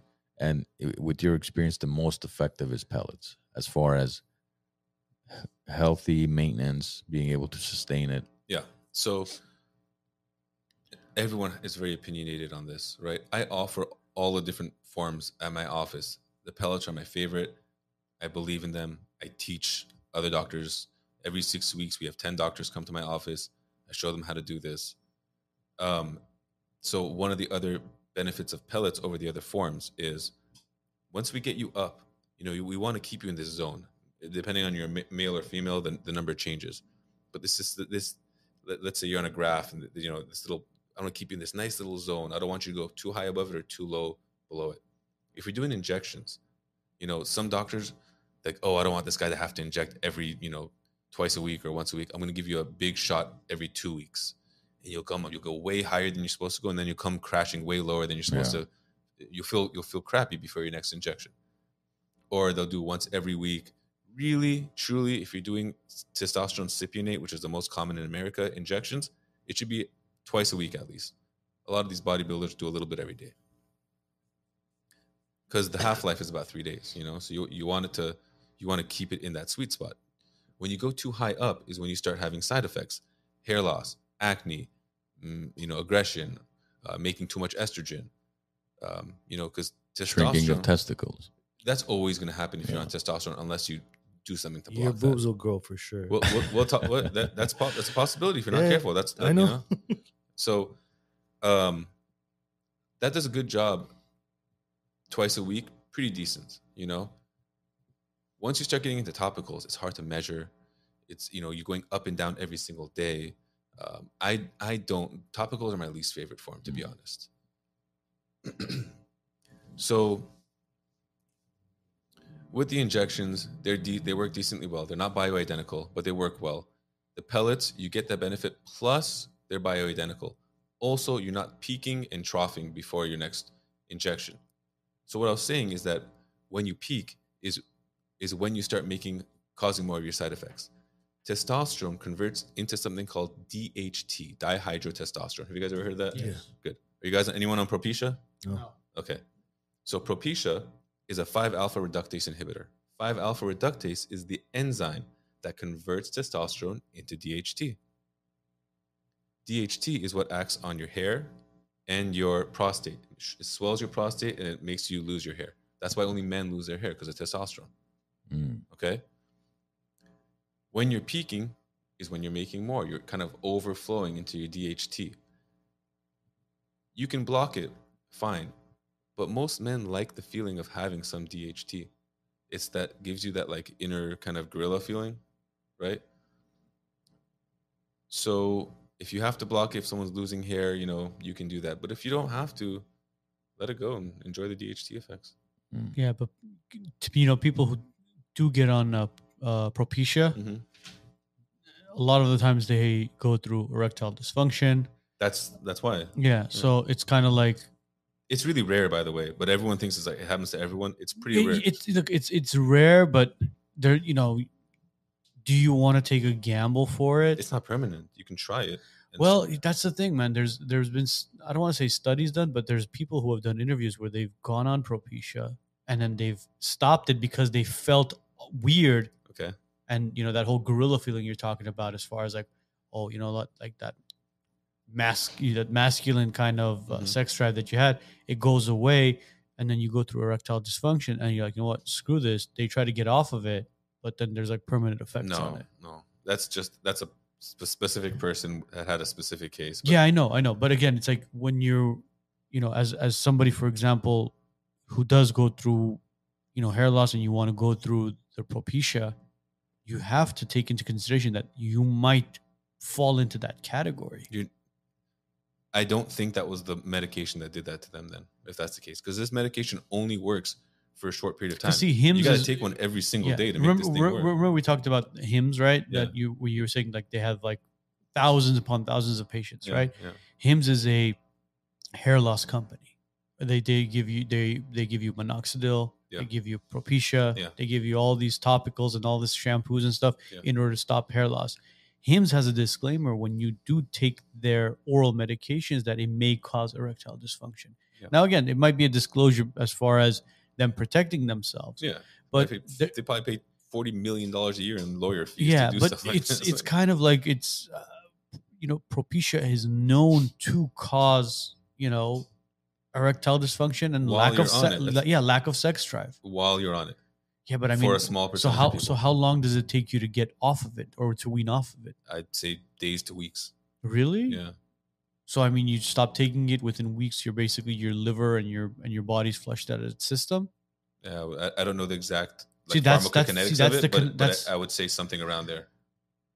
See, that's that's what I would want to know because you know You can, I can, I can look it up on my phone. Yeah, no, and tell w- you. w- yeah, I'll I'll I'll look it up as Yeah. well. But th- that's that's the biggest concern because uh, majority of people are now doing exosome uh, injections for Yeah. hair loss. Yeah, I do PRP and exosome. Yeah, office, PRP, yeah. exosome, stem cell. But this is in addition to. I mean, I, I think if anyone's like, "Hey, I'm losing my hair," the first line is Rogaine and, and Propecia. yeah, right but now. uh, minoxidil, which is Rogaine, Yeah. and depending on the you know milligrams that you're taking or actually putting on your hair, Mhm. like five percent of minoxidil. A lot of people don't know that it also causes heart heart palpitations because it originally was a blood pressure medication. Mhm. So Minoxidil. it's a vasodilator, so it, Yeah. it, it opens up the blood Correct. vessels. It yeah. opens up blood vessels. It lets blood flow into the hair follicle, creating thicker hair. Are but you sure again, you're not on this stuff because you know a lot about this stuff. I've researched enough about it. That's Okay. why. I said- you should pull that out. Yeah, you know, you know a lot about this stuff. So Yeah. tell us about the erectile dysfunction. How does that? Uh, this, this blue this blue pill you take. No, I, I recent I recently had uh, exosome, PRP, and stem cell injections as well, which, Okay. which is something that helps me. how did it, Well- how did how did it do for you? It, it helps me. Like, My, oh, both my brothers are bald, awesome. like completely bald. Okay. Again, I'm wearing a hat today because I haven't styled my hair, but uh, it's it, yeah, Styled my Huh? yeah, because I haven't. How old are you again? Give this guy a break. they, they gen- they they tend to bust my balls. But see, again, minoxidil, five percent minoxidil. Uh, one thing, w- one of the side effects is heart palpitations, Mhm. which is one of the reasons why I didn't want to do minoxidil. Is because it doesn't mean you're gonna have heart. No, no, no. It just means it's a possibility. yeah, it's a possibility. And if your my hair my is that fa- important to you, then it might be worth the possibility. yeah, I know, but Is my, hair that my important? my family had my family has a history of uh, heart attacks. Okay. My uncle passed away at a very young age. My grandfather passed away at a very young age. Okay. So we take that very very serious. Yeah, we. It's So- like my family has a history of baldness and heart attacks. yeah. Gotta- so I gotta choose one or the Hair's- other. hair's important, man. yeah. So Hair's so minoxidil, the heart palpitations. I was like, no, there's no way. And then finasteride, erectile dysfunction. I'm like, eh, that's not happening either. So I went with the exosome Yeah, stem cell uh, PRP. PRP. Shove a suppository in there, it'll balance things out, bro. So, so I've the, said too much. the other option is is they make a topical version of finasteride. Okay. Yeah, you can do that. It's a spray on. Look, John has a good question. Armand, read it. Last one. He says, uh, "How many office visits does this therapy entail? Um, are the labs done on the same day as the pellets, or you have to come back another day?" Definitely have to come back. So, one option is you reach out to us and we'll send you the labs to be done before you come in, and then theoretically, if everything looks in order, we can do same day pellets. Yeah. you know, I, I store the pellets at my office so I can dispense them as needed. Um, but most people come in, we talk about your goals, what you want to get out of this, uh, what I think I can do. I give you options, and then you do labs and come back later. I, I get I get the results from the labs in like two days when Yeah, you do them at my yeah. office. Well, the reason I think he asked is because your your office is in Newport Beach, right? Yeah, and I can do telemedicine for for anything except for when we're putting the pellets. Administering the yeah pellets in. Okay. Now, wh- why why is because if you look at testosterone levels, there's a lot of numbers out there, but it seems like the consensus is it's been dropping down by one percent a year, Yeah. right? So if you look at Oh, individual. So that stat is is within an individual after the age of like 25 or 30, you drop 1% per year in your testosterone level. But as a whole, right, generation by generation, we're having lower, dramatically lower and lower testosterone levels. Because that that's not we keep on using the term epidemic, but I think with men that's another epidemic is is our That's- grandfather. That's actually humani- humanitarian epidemic right there. It's not about men. Well, that that might not be the whole world. I think that's just us. no, on a global Oh, scale global too. scale, it's would be like our grandfathers You're talking average. about like in like some tribal country, some tribal city or somewhere like tribal town. I no, don't, I don't like think it's happening there. Europe. No, I'm talking about Europe. In the Middle. Middle Yeah, East, yeah. Europe, wherever. Yeah, because our grandfathers, I think, average testosterone was about 800. Yeah, right now, like that. it's in the mid 200s. Hours. You mean? Our generation, Average Uh, was. maybe a little bit higher than that, but not much. I mean, like that 300. I see guys. I mean, you're right. I see guys in their 20s and 30s with low testosterone, 200s. All So the I mean, I what, see it all the what time. is that from, though? Is it the environmental Yeah. exposure? Is it crap in Air, our water? water. Yeah. all Is it all the processed foods? It's Is a it- really good question. Yeah. It's a really, really good question. And I think uh, it's multifactorial. So I do think, first and foremost, the type of work that men do now compared to what our dads did and what their dads did is dramatically different. The amount of time they spend outside working with their hands, doing things that are physically hard uh, compared to sitting on a computer like this all day, it's it's a different world Huge Yeah. difference. right? It's a different world. So that's one part. The types of foods that we eat and how much we eat. Again, I think I think being a little hungry is good for your testosterone. You know, I think eating less um, sugars is probably good for your testosterone. And I think just eating less and more nutritious food, what we were talking about earlier, you know, getting adequate nutrition from our food instead of eating all these calories, you know, like a like a, Coca Cola, like it's a ton of calories with zero nutrition in it. You know what I mean? Plus, Um, there's chemicals in it. Yeah. It's not even. And then which brings me to, Yeah. to the next thing which is like environmental factors toxins exposures you know plastics is a huge one huge um great book uh Sh- shauna or shana swan i can't s i think it's s-h-a-n-a I, could, I could be wrong about about her first name she has a book called countdown Yeah. and it's mostly about how plastics are making women uh, less fertile and also causing men's testosterone to dramatically decline. Uh, phthalates, you know, uh, BPA, when they things, say things are BPA free, it's the BPA is mostly is what she's talking about. Phthalates with with a P, right? Yeah. Because if you look at the grocery aisles again from 60 years ago, everything was in a glass bottle. Yeah. Now, almost everything's in a plastic bottle. Oh, even if it's in a like a carton or a or aluminum can, it's lined with like some sort of Plastic. plastic. Yeah, look at your milk carton now. You get it looks like a paper Oh, milk carton, how but many the times have you been to someone's is house and the spatula is like melted from like rubbing Yeah. it on the pan and where's that? Where's the plastic? Yeah, yeah, what right? happened to that plastic? Where's the rest of it? Yeah. You've consumed it over the you have, years. yeah. have. Yeah, yeah. And we used to uh, spatulas like growing up. Ours was like either wood or metal. Now no one's using that. Well, I mean, I think people again. I think the, the pendulum's swinging. I think people are wising up. Now everyone's getting either silicone or metal, stainless, or, or back to wood or something like that And these are, for example, olive oil and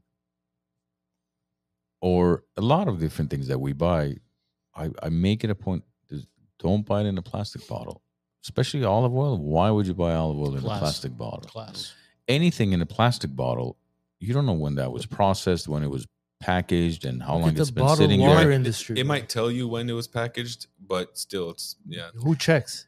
Yeah. And look at the water bottle industry, man. That same bottle bo- bottled water has gone from three different warehouses, sat under the sun. Different temperatures, different. Of course, yeah. been warmed up and Yeah, cooled down. Which what that does, the water starts uh, taking on that plastic. Yeah. It becomes part of the water. You drink it. Yeah. So, so you don't think any of this has to do with intentional depopulation, as far as why are the testosterone levels The what of the population? depopulation? Like uh, You said the something. intentional, In- intentional, oh. yeah. um, what like some like government conspiracy type thing? Is that what we're Without talking the about now? conspiracy, yeah. I mean, no, like realistically, fluoride in our water type stuff. Oh, it's there. Turning frogs gay. Yeah, I, I, I don't I don't think uh, no I, I don't think the government's See- pushing our testosterone. I think it's a byproduct of other crap that How about obesity? Now we're talking about it, right? Obesity could be affecting the number of women getting pregnant more than what we're talking about. could right be now. yeah could be Think about that. uh, The- PCOS. The, f- the Food and Drug Administration is beyond, beyond, in my opinion, corrupt as hell, man. When you look at a lot of the food and stuff that comes in from foreign countries, there are chemicals and there are ingredients that the United States bans that these foreign countries. or the other way around. No, no, no. Saying the the other U- countries no, ban. no, They ban. Look at Heinz ketchup, bro. The can Canadian Heinz ketchup and the U.S. one is completely Oh, different. you guys- color, guys taste. Yeah, we Yeah. all have two kids each. um have you ever like noticed what's allowed in America for in terms of um formula compared to Yeah. Oh yeah, of Exactly. course, of course. Ridiculous. See, like corn corn syrup is used in the United States a lot, whereas in Europe they don't use corn syrup, man. They use actual Right. sugar, and corn syrup is a cheaper alternative for sugar. And what do they do? They stick that shit. if Anything you see with corn syrup in it, honestly, people stay away from That it. that's that's S- stays in your system. Longer. that's part of the look uh i'm a capitalist right i think we all are but that's the downfall of capitalism is because one of the reasons why it's profit driven uh yeah one of the reasons why um fructose syrup and all that crap was high introduced fructose corn syrup. yeah you know that was introduced by pepsi and coca-cola because they were using cane su- sugar before yeah. and the margins were uh, Coca-Cola actually introduced it when Pepsi came out and they did the test taste test. Yeah. Coca-Cola, the chemist who was from um, I think Colombia or somewhere, he said, "You know, we can make ours taste like Pepsi by using high fructose syrup, and it'll increase our profit margins." So that's how that's that's how it was introduced on a mass scale here. But I mean, But see, you every, got you have to have the consumer in order to buy your product, and if you're killing the consumer, what good is your Well, product? they're not killing the consumer. I think what they're doing is they're making them chronically ill. Well, they're putting it in Which is- everything. helping Right. another industry. chronic- Chronic- Ma- maple syrup is another industry as well. Maple syrup, real true maple syrup, comes from a maple tree from Canada. Look, majority where- of the time, But where would farmers? Here's when I was in Vegas this last weekend, right? Because I, I don't have cable TV at home. We just you know whatever we do is streamed. So you're sitting in the hotel, daytime. I hadn't watched regular TV in years, bro. I'm without exaggeration. Eight out of ten commercials were pharmaceutical. Eight out of ten, like every single. Do you have? Are you suffering from psoriasis? Take zenfluramidin. You got a good voice for that. and you know, you should like do that, bro. if any of these companies need us, right? Are you suffering no, every single. I, I swear, every commercial, not even every other. It was like four pharmaceuticals and then one cereal, and then it was four pharmaceuticals. Which is the farm, the pharmaceutical and the cereal It's are the in the same same, crap. crap. and and that's the thing when you say, well, "Are they killing?" off No, they're not killing off the consumer. They're just making them lifelong customers to make sure you know. I've And- noticed something in the commercials. Sorry, Armand. So the cereal now cereal companies are pushing for you to eat cereal at night. It's Really? the strangest thing I've seen. Really? Yeah, man. It They're- increases testosterone. it's, it's probably No, the, the intermittent fasting is killing them. They're them. pushing it. So you can have cereal for breakfast, lunch, and dinner is what they're telling you in their commercials. I think you hit it on the nail on the head. Maybe, maybe what was it? Oh, the The intermittent. intermittent fasting. uh, people aren't eating, eating as much breakfast. Well, not only that, I think it's I think it's these cereals are so full of sugar, man. That's what it Most is. From the honey nut Cheerios is to what what is it made of? What's a cereal made of? it's it's basically wheat, sugar, it's and a just, grain-based. yeah, it's a Is it? grain based thing. That's what. But it you is. can make it from anything. There's a there's a brand that's actually awesome. I give it to my kids called I think it's called Lovebird. It's a ripoff. It's like ten bucks a, a box or something. jeez. but Is but- it, it's not in a box though, right? it is in a box. It's, but isn't it like a are- paper bag? No, it's a No? brown box. Okay. Um, but the ingredients are like far superior Yeah. to any of this other stuff. But it's not like It- the you know, they have salmon that's- and well, no, I mean they have Well, it's not dog food. It's fucking cereal. they they have something that's similar to like Honey Nut Cheerios, but like you see, you open up the box and like the, they're all kind of clumped together and stuck to. You have to kind of break them up because they don't have whatever chemical Yeah, Cheerios yeah, yeah. is using to like make sure that they all. my wife had bought some. That's why I'm saying. I think her the one she had bought was in like these uh, paper type of bags instead of the. Uh-huh. Uh, the can. There's a dog on it. We opened it up. it was There's, there's It was kibble. herring in it. There's salmon in it. You got Kid comes in in the morning. Yeah. go, Yeah. you sit, boy. Yeah. Hey, testosterone for women. We didn't talk about it. Let's Seriously, go. We're yeah, getting yeah, into Yeah. it. Oh, so testosterone for men. We talked about so stronger body, sharper mind, better sex are the, are the main things, right? John, you heard that? Better sex, buddy. Yeah. So so definitely, you know, leaner, stronger, more muscle, less fat over time. Um, your labs will even look better over time. At first, you'll have a little blip. Some of the stuff looks worse, but over time, Is it? An, is there an optimal level like men have to like? Is it 500, 800? You know? for me, depends on the man. I think most places will just say, okay, 800 to 1,000 or something. Bodybuilders get up to like two, 3,000. They do mega doses. That I, I That's don't not- think that's not thousand is good for you. No, yeah. of course not. No, No, that's so- why you so- end up like uh, Coleman. Yeah, Randy Coleman. Mm. Yeah, that guy was a beast. Though. Um, so the body's capable of making, you know, twelve hundred, even 30. The highest I've seen is actually a doctor that I work with, who's totally natural. He's just a absolute beast of a human. Runs at twelve seventy. naturally. Naturally, 1270. Yeah, yeah. that's Yeah, yeah. very high. Yeah, yeah, he's a, he's a beast. But you, you you look at him. He's on my Instagram actually doing the Styku. So if you want to look at him, be like, oh, it makes sense. Okay. Most guys Sorry, how do you how do you spell Styku? S T Y K U. See, now I'm giving Styku all this business. Can I, should I shout out my own Instagram? Yeah, stuff? that's what you Well, should yeah. totally Of be course. doing. Hey, True MD is the name of my uh, my um, my office. T R U M D. Yeah, True MD. And if you guys go to our Instagram page, we're actually collaborating together. So you could literally click on his True MD. It'll take you directly to his page. Yeah, plus it'll be in the body of the uh, Yeah. episode and all that too. Um, so The Instagram is yeah is at T R U underscore MD, MD. and then truemd.com. T R U M D.com is the website. Perfect. Oh, we'll put that in the body as well. But Thanks. going back, see, a lot of this goes back to what we were we were mentioning about 15 minutes ago, as far as this whole testosterone thing, Yeah. because you know this whole trans movement that's been going on with women taking testosterone. What level of testosterone are they taking in order to grow their beards, the body hair, and in fact, some of them actually lose their hair as well. So I, I haven't done this before for anyone transitioning. Thank Um, God, Look, if you're a true look, doctor. if you're an adult, if if you're an adult and you're you know psychologically intact, um, psychiatrically intact, Uh huh.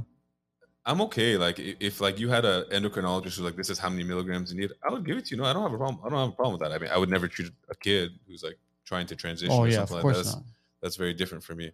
So I mean, what what is the levels of that individual compared to what the females, actual females, are actually? Typically, women are somewhere in the you know twenty to sixty range or something Oh, like that. so it's much, much, much, and much. typically much, much they're less. they're giving a woman a man's dose. I don't know too much about this, but typically they're giving them a man's dose, which gets them in you know somewhere close to 800, 1,000 or something like that.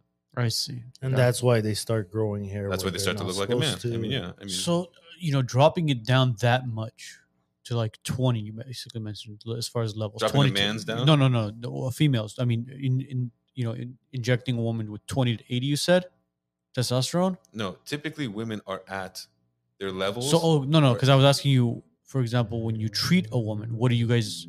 oh, what do, what do I give them? Yeah. That's a very very very dependent. You know, in the form of pellets or injections Pellets, or let's say. somewhere between fifty and hundred milligrams. So again, it's months. still much, much less than. Oh, a man will give you know you, you give for the same amount of time, sixteen hundred milligrams. Oh, you shit, know? see? uh, some some people give 2,000, 2,200, 2,400 even milligrams. I'm not heavy handed with my testosterone because I think you only need to get it up to a certain point in order to feel really good and get the benefits from it, and then you can kind of be on it for longer. So quickly again, can you give us the benefits of a woman being Great. on those? On testosterone On specifically, testosterone, yeah. because uh, you can answer that with this question in Yeah, mind too. yeah. Uh, she says, "I'm in my late 30s. I feel like my sex drive has kind of went down. I've lost weight and started working out. Mhm. Am I too young to take testosterone?" Um, you are a female, right? Because your screen name says Queen, R32 Queen. Queen, but oh, Um, but then the R thirty two threw me off. I mean, how many women are really interested in the R thirty two? You know, I know one. really? I know one. okay. So Great. so um, okay, late 30s. I'm not gonna say no. I, I like to wait until kind of 40s typically, but for sure I treat people in their late 30s. If you're making estrogen on your own, I'm not gonna touch your estrogen. I'm not gonna give you any estrogen because now we're talking about ruining your own production of something. But if your testosterone's in the toilet and I'm not gonna ruin your own production of it, based on your labs and based on meeting you and talking about it, I will definitely, you know, there's a potential to give you a little bit of testosterone, give you a boost. And for women and sex drive, testosterone is a godsend. I have saved relationships. Check out my some of the people talking. I think one of the mo- most recent um, stories on my Instagram. It was an stories. older woman in her fifties. She's probably. I'm gonna call her older. Well, I was And, El- and, uh, and, uh, and, and, and, and Minda, if you're listening, I'll get his address. You can go beat him up later.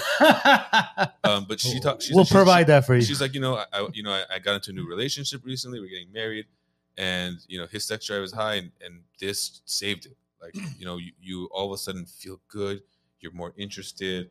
Hey, let's go. Let's go on vacation. Let's fool around. Let's, you know, all this sort of Yeah. stuff kind of comes back. there you go. Yeah. So, Wow. also, Now- you know, muscle strength. You, know, yeah. you see like a nicer shape to your body. Your glutes will. You're working out really hard, but all of a sudden your glutes are growing a little bit. Your your waist is getting a little bit thinner. You're feeling stronger, more energetic, and then that sharpness on top of everything. Now, what happens if a woman starts the testosterone and mm. you know changes her mind, says, "I don't want to do this Yeah. If you did it What's for the effect of that? good question.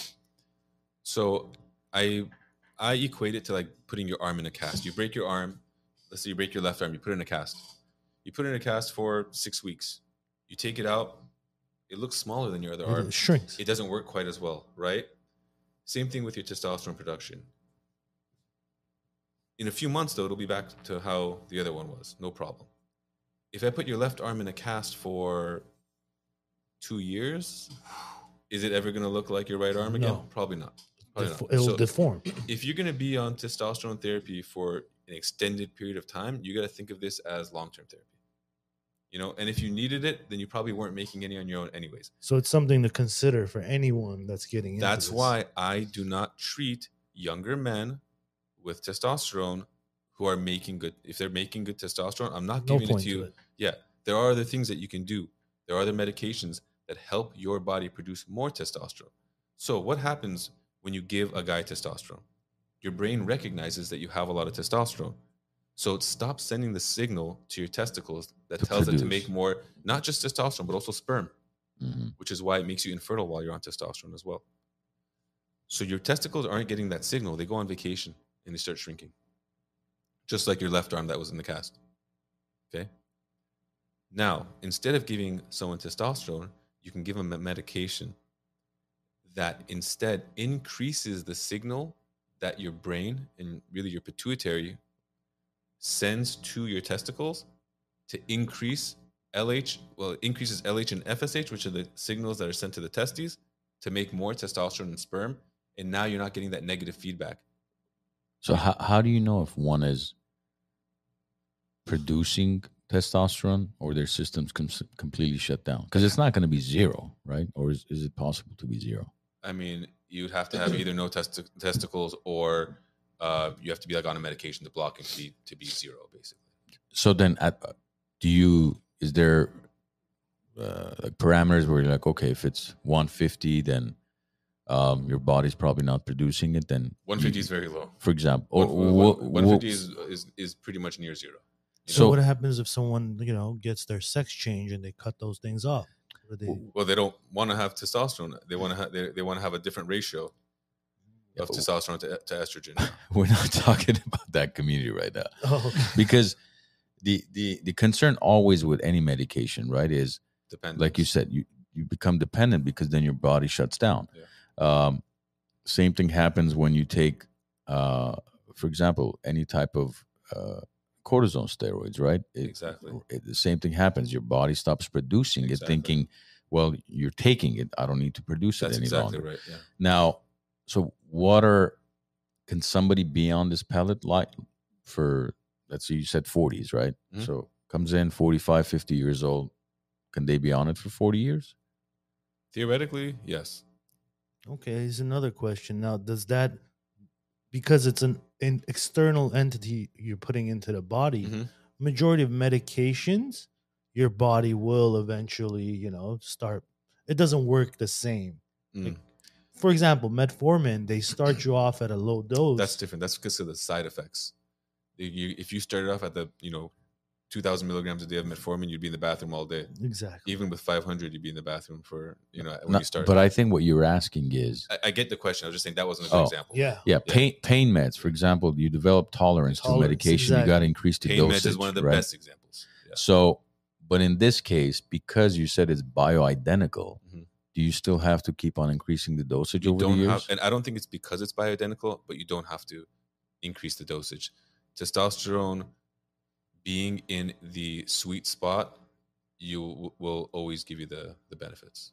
You know, like think about a young man who's on who's making really good testosterone, young healthy dude works out all the time, does all this stuff.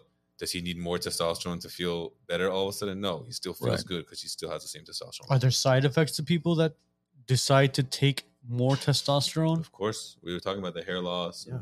You know, you make you make more DHT, gives you more acne. Um, you know, theoretically, if you don't have a good ratio of testosterone to estrogen, you can even if you have really high testosterone, but you're like are blocking off all your estrogen, you can have erectile dysfunction or, or no sex drive. And and really, what happens typically is testosterone converts into estrogen. This men make their estrogen in their fat tissue. So a guy who has more fat is going to make more estrogen. So you got to be careful. You got to check the estrogen, make sure it's not too high.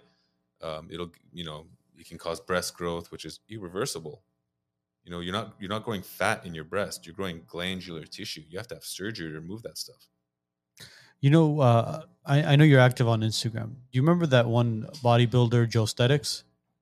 Is he the one that passed away? Yeah, Yeah. in his Yeah. thirties. See, he was he was in his he just turned 30 Mhm. and he began to take TRT. Just to be clear, I don't do that kind of testosterone. Yeah, yeah, therapy yeah, yeah. No, no, no. I know, Yeah. but see, what is the difference between that type of Mhm. testosterone replacement he's doing Mhm. and the testosterone that you're you're giving? Because So, you know, you mentioned you know increase in acne and increase. I remember when you know I'd go to the gym with my brother. There was there was one guy he was freaking yoked, and my brother's like he's on TRT. I'm like, how do you know? He goes, look at how much acne he has on his back. so I wouldn't even call that TRT at that point. It's not replacement therapy. He's on. Well, he was an, he was an old he was an, he was an older guy. That's why. Doesn't Well, matter. He's still on testosterone. Yeah, well, matter. ma- ma- whatever. That doesn't matter. Whatever it is. Yeah. So that guy who passed away, very likely was not just on testosterone, and the testosterone that he was on was probably three or four times the amount that I would give to someone.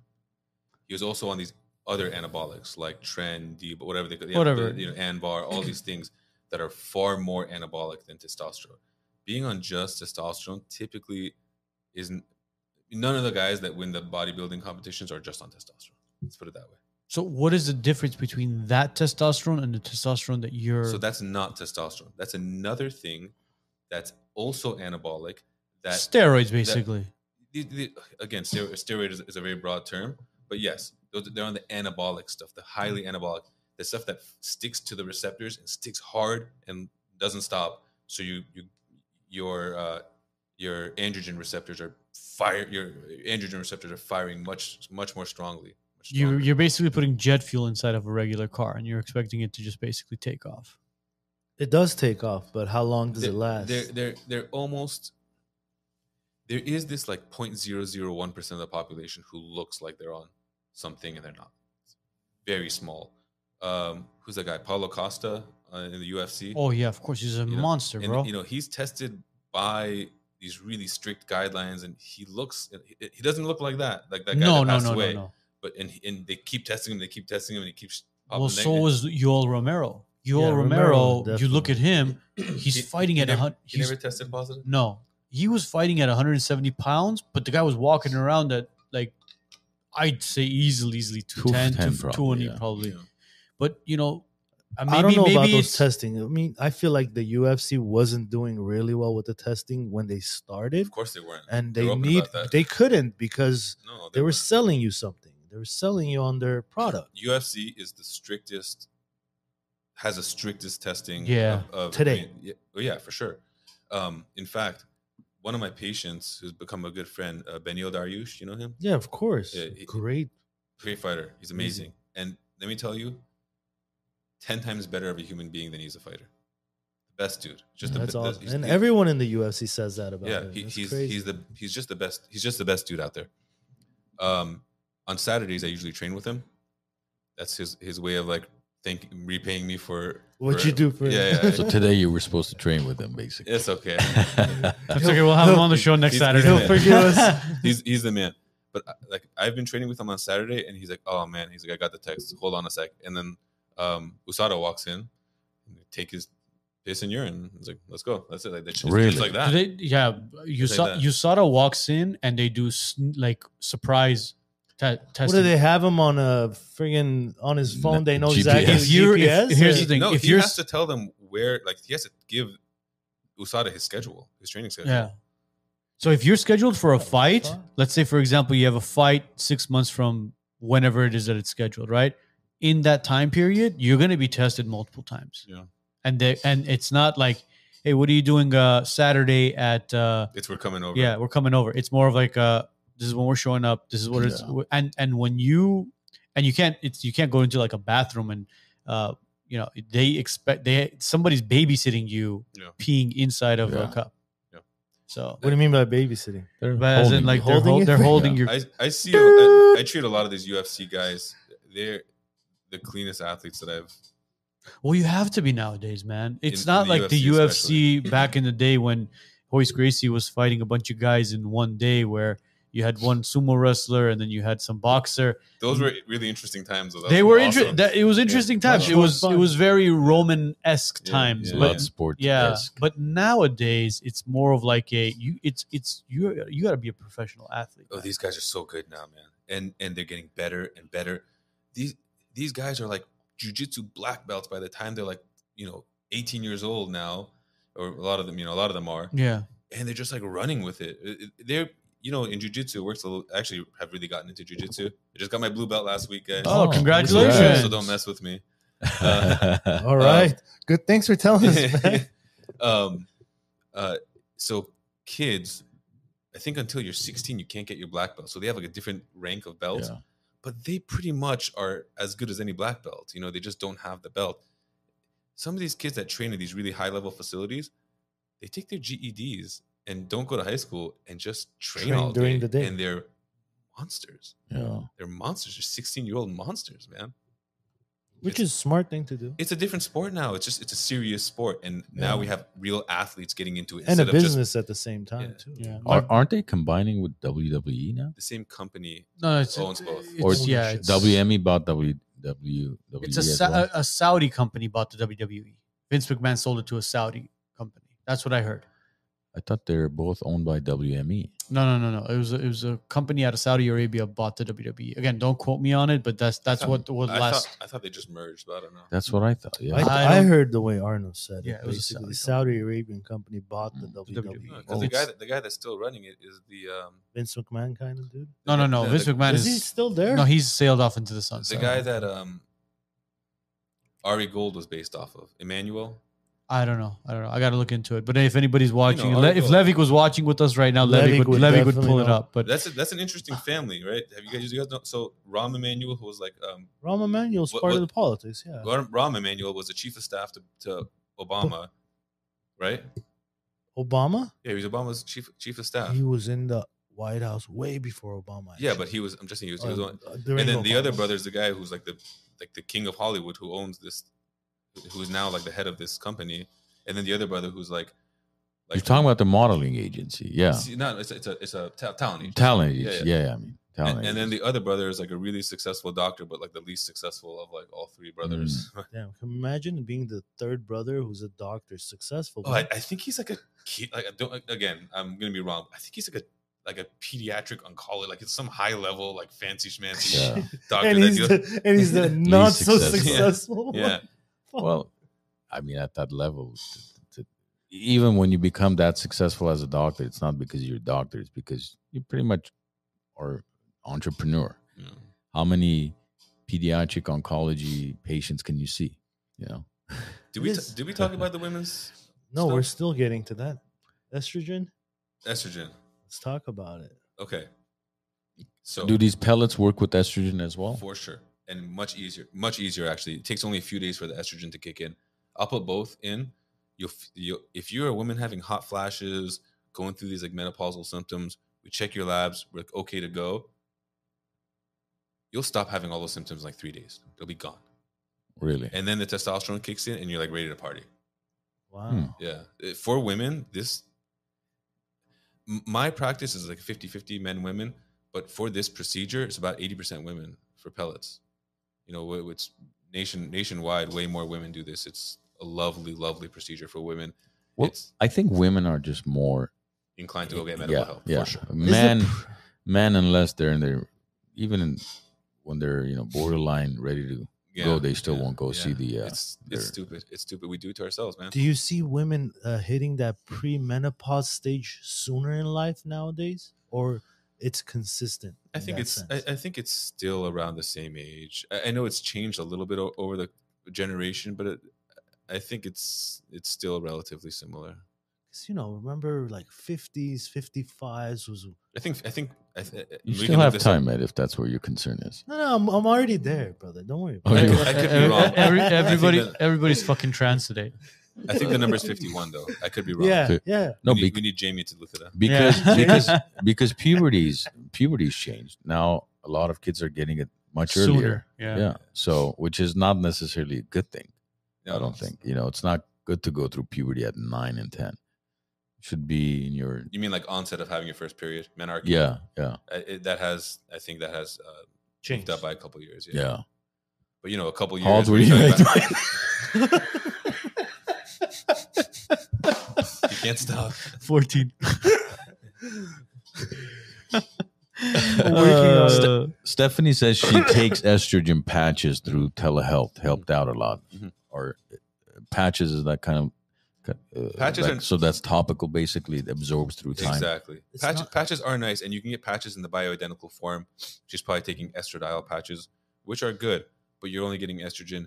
And honestly, the pellets are just so much easier. I put one in every four months, and you go live your life. You can go swimming, do this, do that, workout. You don't worry about the patch. And you know, is it peeling? Am I absorbing more today than last time? It's it's just a it's a whole thing when you have patches. the patch basically is the same way that they give the Fentanyl narco- patch. fentanyl patch type of deal. is Any it? patch, yeah. Which basically your bloodstream, it's still going through your bloodstream. Yeah.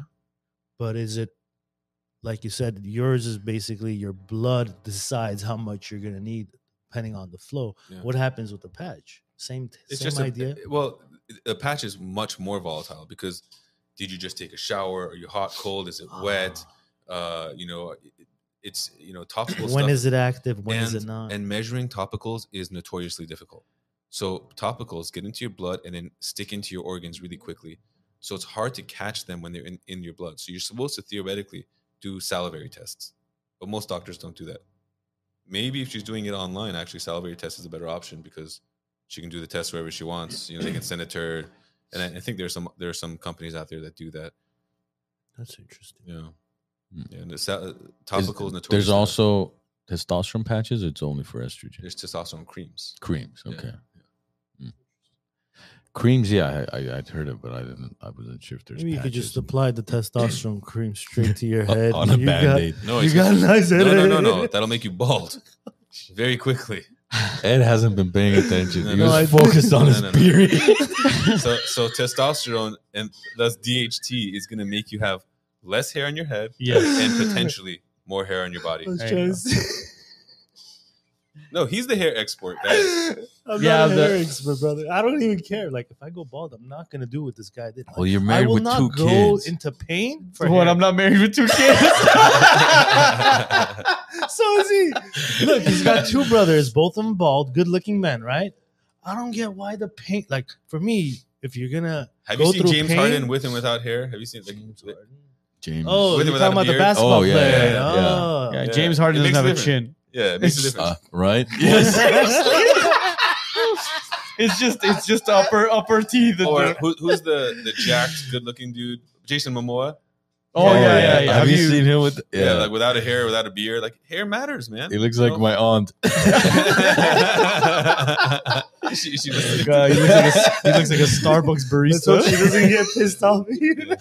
No, but I think some of those are even a little exaggerated Photoshop, but It's not because I saw the one for Well, yeah, Jason. no shit, bro. Jason, Jason's looked like some you know r- redneck hillbilly aunt from uh, the point is Alabama. the point is hair makes a huge Yeah. huge difference you know like someone can look 20 years younger yeah. with like a good set of hair There you go.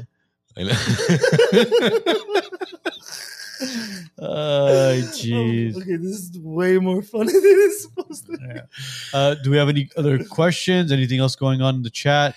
uh, Stephanie's asking, is DHEA like testosterone? dhea good question so testosterone is made vitamin d and cholesterol and these other things are components of this right it goes through this process where it t- becomes different things pregnenolone dhea is one of the things as well. Often dhea is the rate limiting step in making testosterone. So you supplement someone with something cheap and easy like dhea and all of a sudden they're making more testosterone. Especially for some reason it works better in women than men. So i can get like a decent boost of testosterone not great and almost there's no supplement. I don't care what andrew huberman says or anything. Sorry andrew huberman he's like the god of this world but nothing nothing if, if it was a, if that was true then people everyone would be using it you can get small increases in testosterone with dhea especially for women and it's cheap and easy and safe so go ahead and try it John is asking how uh, how long is it to get an appointment with the doctor? Um, with me specifically, probably about three to four weeks. Okay, there you go, John.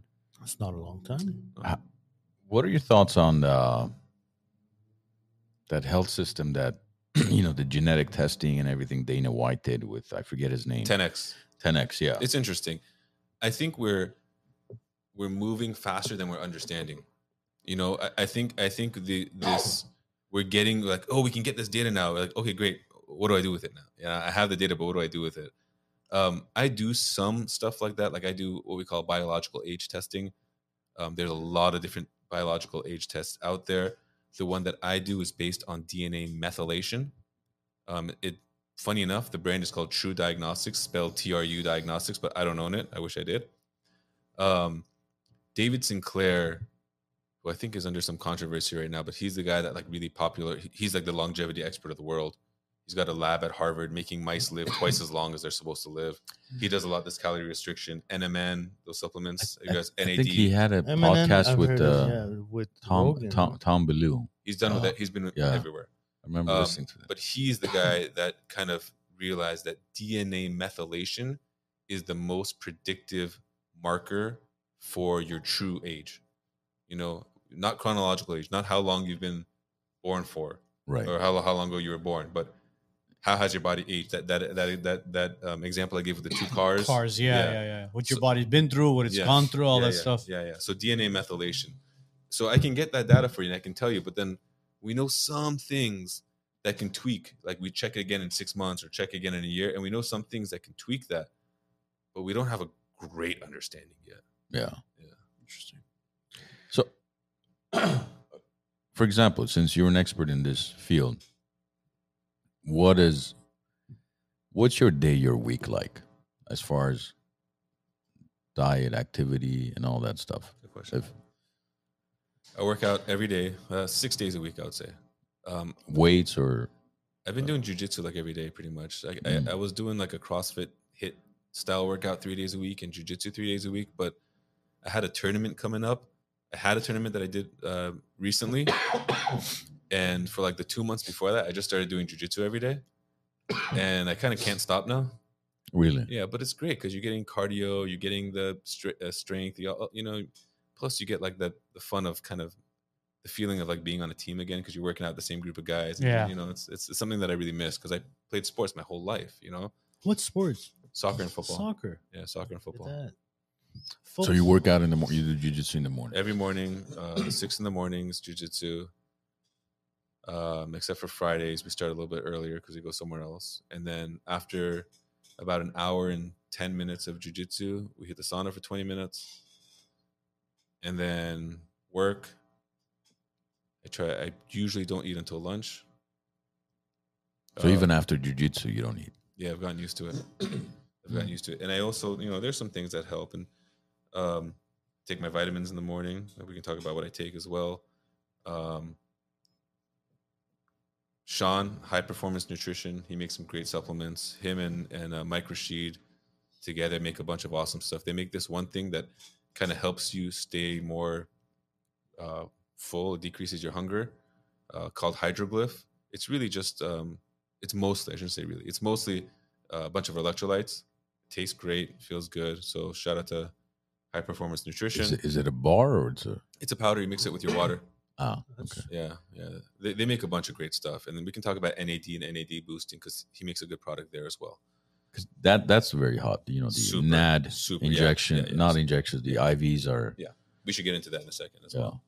Um, workout, sauna, go to work, lunch. Try not to eat heavy, but especially after that tournament when I was trying to lose a little bit of weight, I've been kind of letting loose. I've probably gained like eight or nine pounds since then. Um, and then have dinner with my family when I get home. That's when I get to spend time with the. I got two two girls. Mm. Spend as much spend as much time as I can with them. Have a good time with them. Nice. Yeah. What was that NAD you were mentioning? NAD NAD. So NAD is, And there's NAD, NAD plus, right?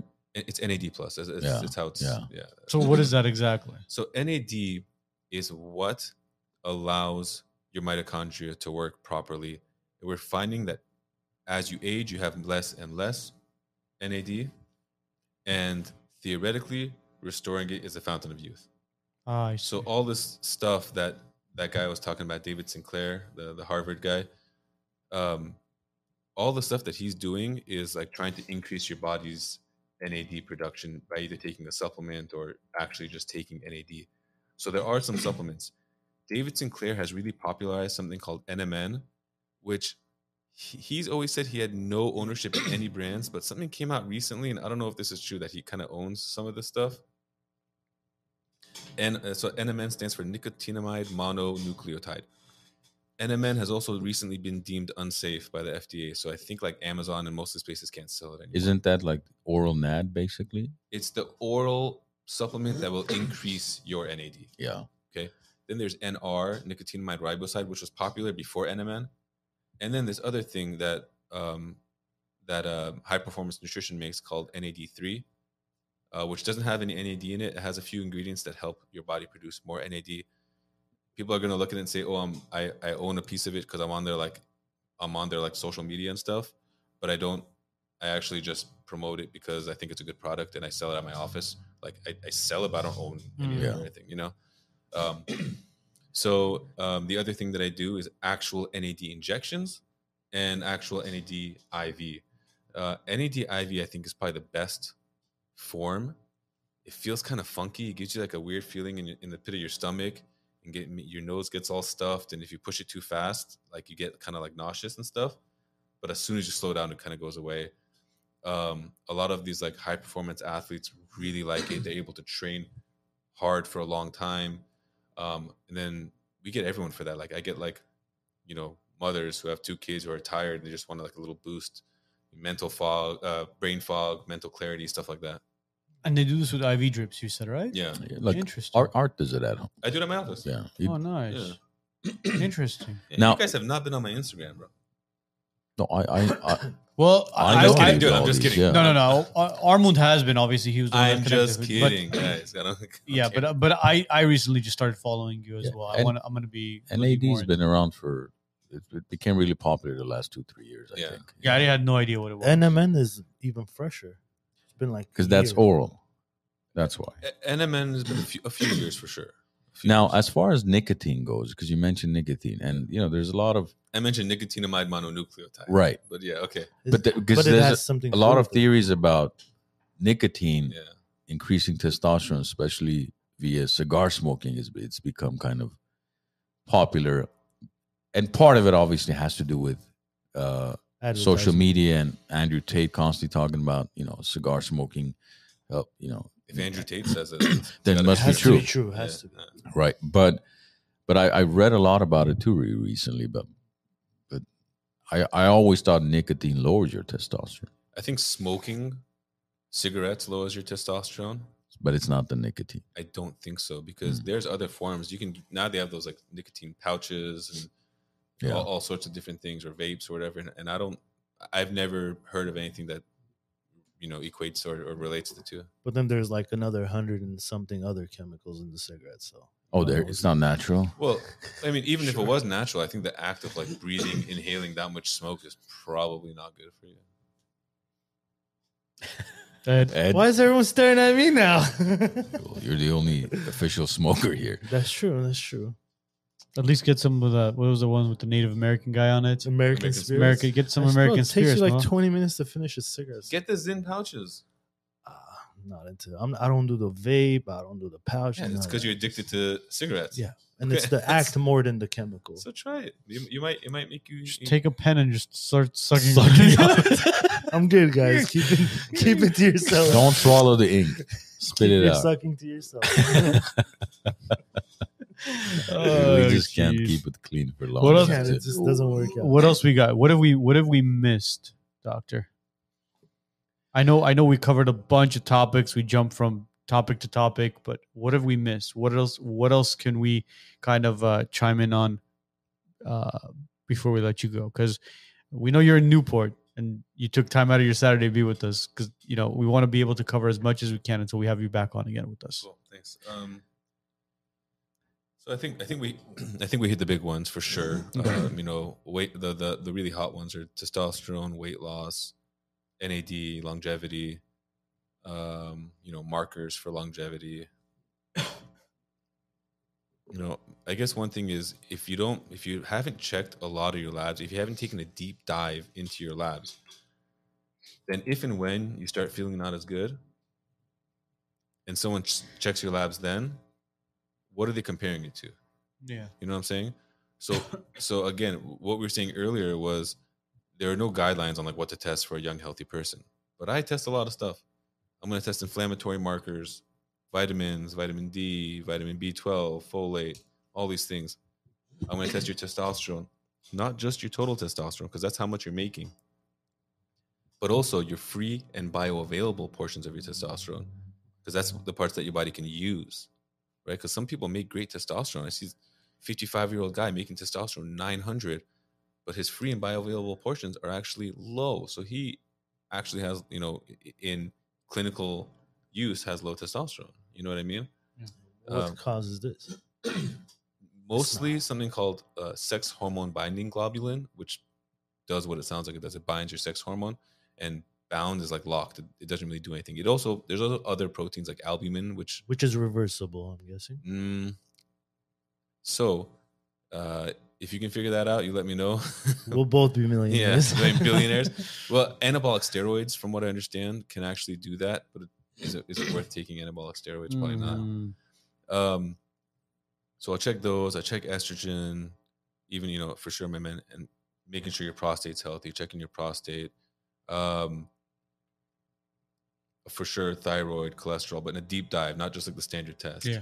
And I'll test all these things. in that one blood Wha- test One that test, you yeah, do. yeah, for 199 bucks. Even if you don't have insurance, I'll test 199 bucks. You.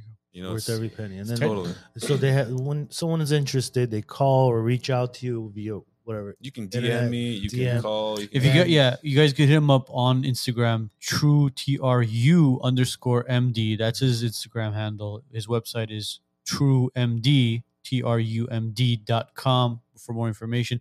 And you, basically they could book appointments via both, right? For- for- telemedicine or in person There you go. or and how, however you want. yeah. Perfect. And you uh, do accept insurance and Yeah. all that. All the major PPOs uh, we take. I think we may take one one or two at HMO. HMA. I think we may. Um, but, But are any of the uh, treatments covered by insurance or no?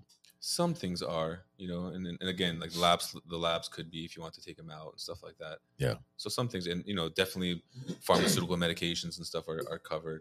Oh, peptides. We didn't talk about peptides. peptides are So, good question. Uh, peptides are a link or chain of amino acids of a certain length. That's the actual definition. Amino acids are also proteins. So, once you get over a certain number of proteins, and someone on YouTube is going to kill me for this, I think it's like 50 something pro- amino acids, you're a protein. Below that, you're an amino, you're a peptide. okay.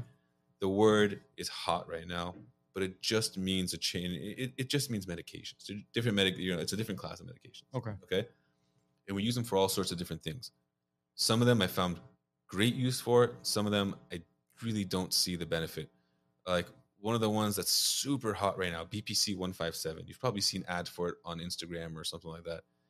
Anti-inflammatory maybe for gut health it's helpful but as an anti-inflammatory for like joint pain stuff i've a bunch of patients have tried it. No one's ever gotten benefit. So i now patients come in asking me for it i say i, I don't think i think you're wasting your money. But there are others that help you release more of your own growth hormone. There's one called sermorelin. There's one called ipamorelin. Um, usually they pair that together with something called CJC. And over the course of a couple months, you start increasing your body's natural production of growth hormone slightly, but you're sleeping better and you're recovering better. And for someone who's training really hard or maybe for like a dad who's in his 50s and like man it's getting really hard to lift weights every day or do jujitsu or work out hard it can be really really beneficial and you can tag that, tack that on to testosterone therapy already Was HGH? Because at one point HGH was super popular. yes hgh is still super popular it? but it's extremely dangerous very hard to get most people that are on it are on it illegally because if you're getting it if you're prescribing it from your clinic like the feds are immediately watching your What is your HGH? growth Human hormone, growth hormone. Oh Yeah. shit. Yeah. So this is giving someone growth hormone. Probably one of the. I had, if I had to guess, it's probably one of the best feeling things. That Well, yeah, you, you can do. You know, but I don't. I don't give people growth hormone in my office. I do use the peptides that increase your own production of growth hormone, which is really beneficial really nice. Yeah, I remember human growth hormone was like this fad that went around in like the. it's still uh, there, man. Why though? It's amazing. So what ha- what happened with it that it's so kind of uh, frowned upon now? I think it's the same level of frown that's that's always been there. Well, I mean, in the beginning, it was like it was everywhere, man. Like you turn the TV on, you were online, You were talking On about TV, no. I don't think TV. so. No, no. There- No. If there it's was- against the pharmaceuticals, A it's lot not of- going to be on TV. A lot of They're not. celebrities. Well, did no, it. no, meaning as in like celebrities and stuff going on to like TV show. I'm not talking about like infomercials and stuff, like talking about it. Like, there are on- implications for mm. sure. so what what is They- it? What are the implications? I don't think celebrities would because again, like there you was- said, no, it no, was I think all there's a bunch No, of no, no, on it. man. No, There were, bro. they're on it, but they wouldn't talk about because Yeah. it's not legally so, okay, prescribed. so what what it, what is it that it does that it's basically so dangerous? So it will grow anything in your body theoretically. So if you got like a growth of some sort, it could potentially be feeding any kind of cancer or anything like that. Oh shit! It could be. I mean, it could be. Um, it growth- makes you younger, basically. Uh, Essentially, that's that was yeah, the whole but point. look at what the repercussions are. God forbid you have a, an underlying issue. so people that are rich enough to afford human growth hormone for the most part are also rich enough to do like whole body scan, MRI, which we do at my office. You know, if, if that's what you want to do. Um, I also offer this other test called the Galleri. It tests for 50 different cancers in two tubes of blood. It's freaking amazing. It's new. It's one of those like tech meets science kind of new tests. Um, super, super awesome. If you guys want to look that up, Galleri is G A L L E R I. Okay. So that you're basically testing 50 different cancer markers. and it's tuned for the types of cancers that we don't typically screen for. So you know we do a good job of screening for breast and prostate cancer, um, but we don't do a good job of screening for pancreatic cancer, for example, or like some of these other um, intestinal cancers and uh, ovarian. And I'm pretty sure ovarian's on the list for Galleri as well. They do a good job of of screening for these. Interesting. Yeah. Interesting. Anything else we got? What else did we miss? I think that's it, huh? I think so. Yeah, well, yeah, we covered every Covered it hormones. all, my um, boy. Any other questions? no, John, you can't inject HGH on your hot happy spot. Doesn't work that way, my friend. you'll get uh you'll have some side effects, John. Unless you want to compete in women's swimming, then maybe. Guys, you can visit truemed.com uh, for additional True info- MD. True, I'm sorry, truemd.com for additional information, or you could visit uh, the doctor's Instagram page, tru underscore md. Uh, give him a follow, give him a, give him likes on his posts, and if you have any questions, you could reach out to him directly there. Doctor, I want to thank you so much for taking time out of your Saturday to be with us, man. Thank you Appreciate for it. having me. That was really fun, guys. Thank you. Appreciate You you. have up. any competitions coming up, jiu-jitsu or? Mm, I just got my blue belt, so if I have to compete, I'm going to compete against blue belts now. Uh, So I'm going to take it easier for a little bit. What weight class? Uh, 180, 180 was my competition. Okay. 182 rather was my. that's was his my way of asking how much do you weigh. I weigh one. Well, no, he's, I'm sure he's got to cut weight. I'm- I'm sure you cut I, weight. I didn't cut. I, I didn't like get in the sauna and lose water. You should I, do I it. Just, I just leaned out a little You bit. should do it. I You did. That, that's do what I was at. I mean, I probably weigh like 194 right now, something Yeah. like that. It. Okay. So walk. See, according to the BMI, he's obese. He's I'm- morbidly I'm, I'm, obese, I'm actually. overweight. I'm overweight. He's, he's overweight. He has No, fatty man, liver. watch. No, no, just- just- no, actually, you would be co- considered obese. Let's man. see. Not Let's see. even overweight. I'm not kidding. Five Let's, nine, 194. yeah, let's do. Uh, I'm, f- I'm 5'11", 195, Yeah, close. I'm curious about mine now. I'm gonna put my BMI on national see, television. see, twenty-eight point six. yeah, I'm right? overweight. Where, where's the actual uh, metric? Let's see. Doesn't see on the right over there. So hold on. Let's do this. So here's BMI. So age. let's see for example, You're right me. at the borderline of o- overweight and obese. Yeah. I Yes. know the BMI numbers. I do this No, a c- lot. No, because twenty nine point nine is obese. Yeah, 30. and and you're at uh, 28, twenty eight yeah, point I'm six. overweight. So Close. you're almost Wow. obese. Look at this. So me at 36 years old, male, 5'6", 155 pounds. Um, basically my BMI is like at 25. Yeah. So what is that? Is that normal? No, You're between you're normal borderline and overweight. normal. You're overweight. But you're normal right now. Bro, how much freaking weight do I need? Can you need to do? Exactly. That's the, at five six. You got to weigh eighty Years seven old, pounds. 40. Okay, at 40, 5 what? 5, 5'11", 5'11", 195 right now. bro. 195. Obese Oh, you're beyond obese, no, I think. No, you're you're you're, you're He's overweight. He's Yeah, overweight. Overweight. Interesting. Damn, I, I, I don't mind being overweight at this point. I mean, okay? see, that's the thing. I've, I've, I was at, I was at a weight where I was uncomfortable. When I would bend down to tie my shoes, I was out of breath. So I was like, "Fuck, bro, I got to think." No, I'm serious. It was, John, it was, where were you when he was it bending was, it was, it was the gut. So now that I've lost all that back, I, I'm like, okay, how much more do I need to lose? How I much have you feel, lost? uh, I basically lost almost close to 20 That's pounds great. And how long? in about three months. That's fantastic. Yeah, and this is be me basically just cutting out carbo. Well, not all carbohydrates, anything processed. You're probably just eating less calories. Uh, if you're switching, if you're switching, your, if you're switching your breads for salads, no, I'm not. Swi- well, no, I am switching breads for salads, but I'm also eating like, for example, I'll have, uh, I'll, I'll still have like wheat toast and stuff. Mhm. But calorie wise, no, man. I had like four eggs the other day with bacon, with sausage, with avocados, with freaking like, no, there's no way. you'd be surprised. People on keto think they're they're like eating a ton of calories, but it's hard to eat that much meat. And you just stay full for Well, longer. it- that's the thing. 'cause It's not full, carbs- full kill. Like yesterday, I had three my, my, apples. my point is eating more meat and less bread. I see. Because the, these you can i mean eat eat a steak dinner until you can't have another bite right imagine the way you feel like, oh my god, looking at the steak, I feel gro- I can't have another bite. And Never it's- and- happens to me. And then, well, something like that. And then someone brings out ice cream, and what do you do? You can eat it. You can eat the ice cream. Yeah. You can always, you always have There's room always ice room for Yeah. I This would- was, this I would this was my I would this was my dinner a couple of days the ago. ice cream. I swear. So It's like a Joe Rogan dinner right there. uh, yeah, I mean, it's a, Is that is that elk? no, is it's not I'm elk. It's not elk. It's It's not elk. Denver cut. Yeah, but see, I did have I did have a nightshade with it, so I Oh. did have some mashed Fine. potatoes with it. Fine. So it's not like I'm on a full because anybody who's on keto can't have nightshades. Fine. So Nightshades. Bro, you, you millennials and your terms, bro. Seriously. nightshade is is basically a vegetable that grows underneath the ground. Sounds like a fucking Genius. stalker. Is that right? Yes. Aren't, I thought tomatoes were nightshades too. No, no. It's it's carrots, potatoes, anything that grows underneath the ground. Yeah. Jesus. What's a Doctor, tra- thank, thank, thank you what's a so much. Doctor, thank, shade? doctor, thank you so much. For, You know we're gonna mess with. you know it's coming. He's like, let's end this Let's shit. cut this short. I don't want to before- end up like Harry.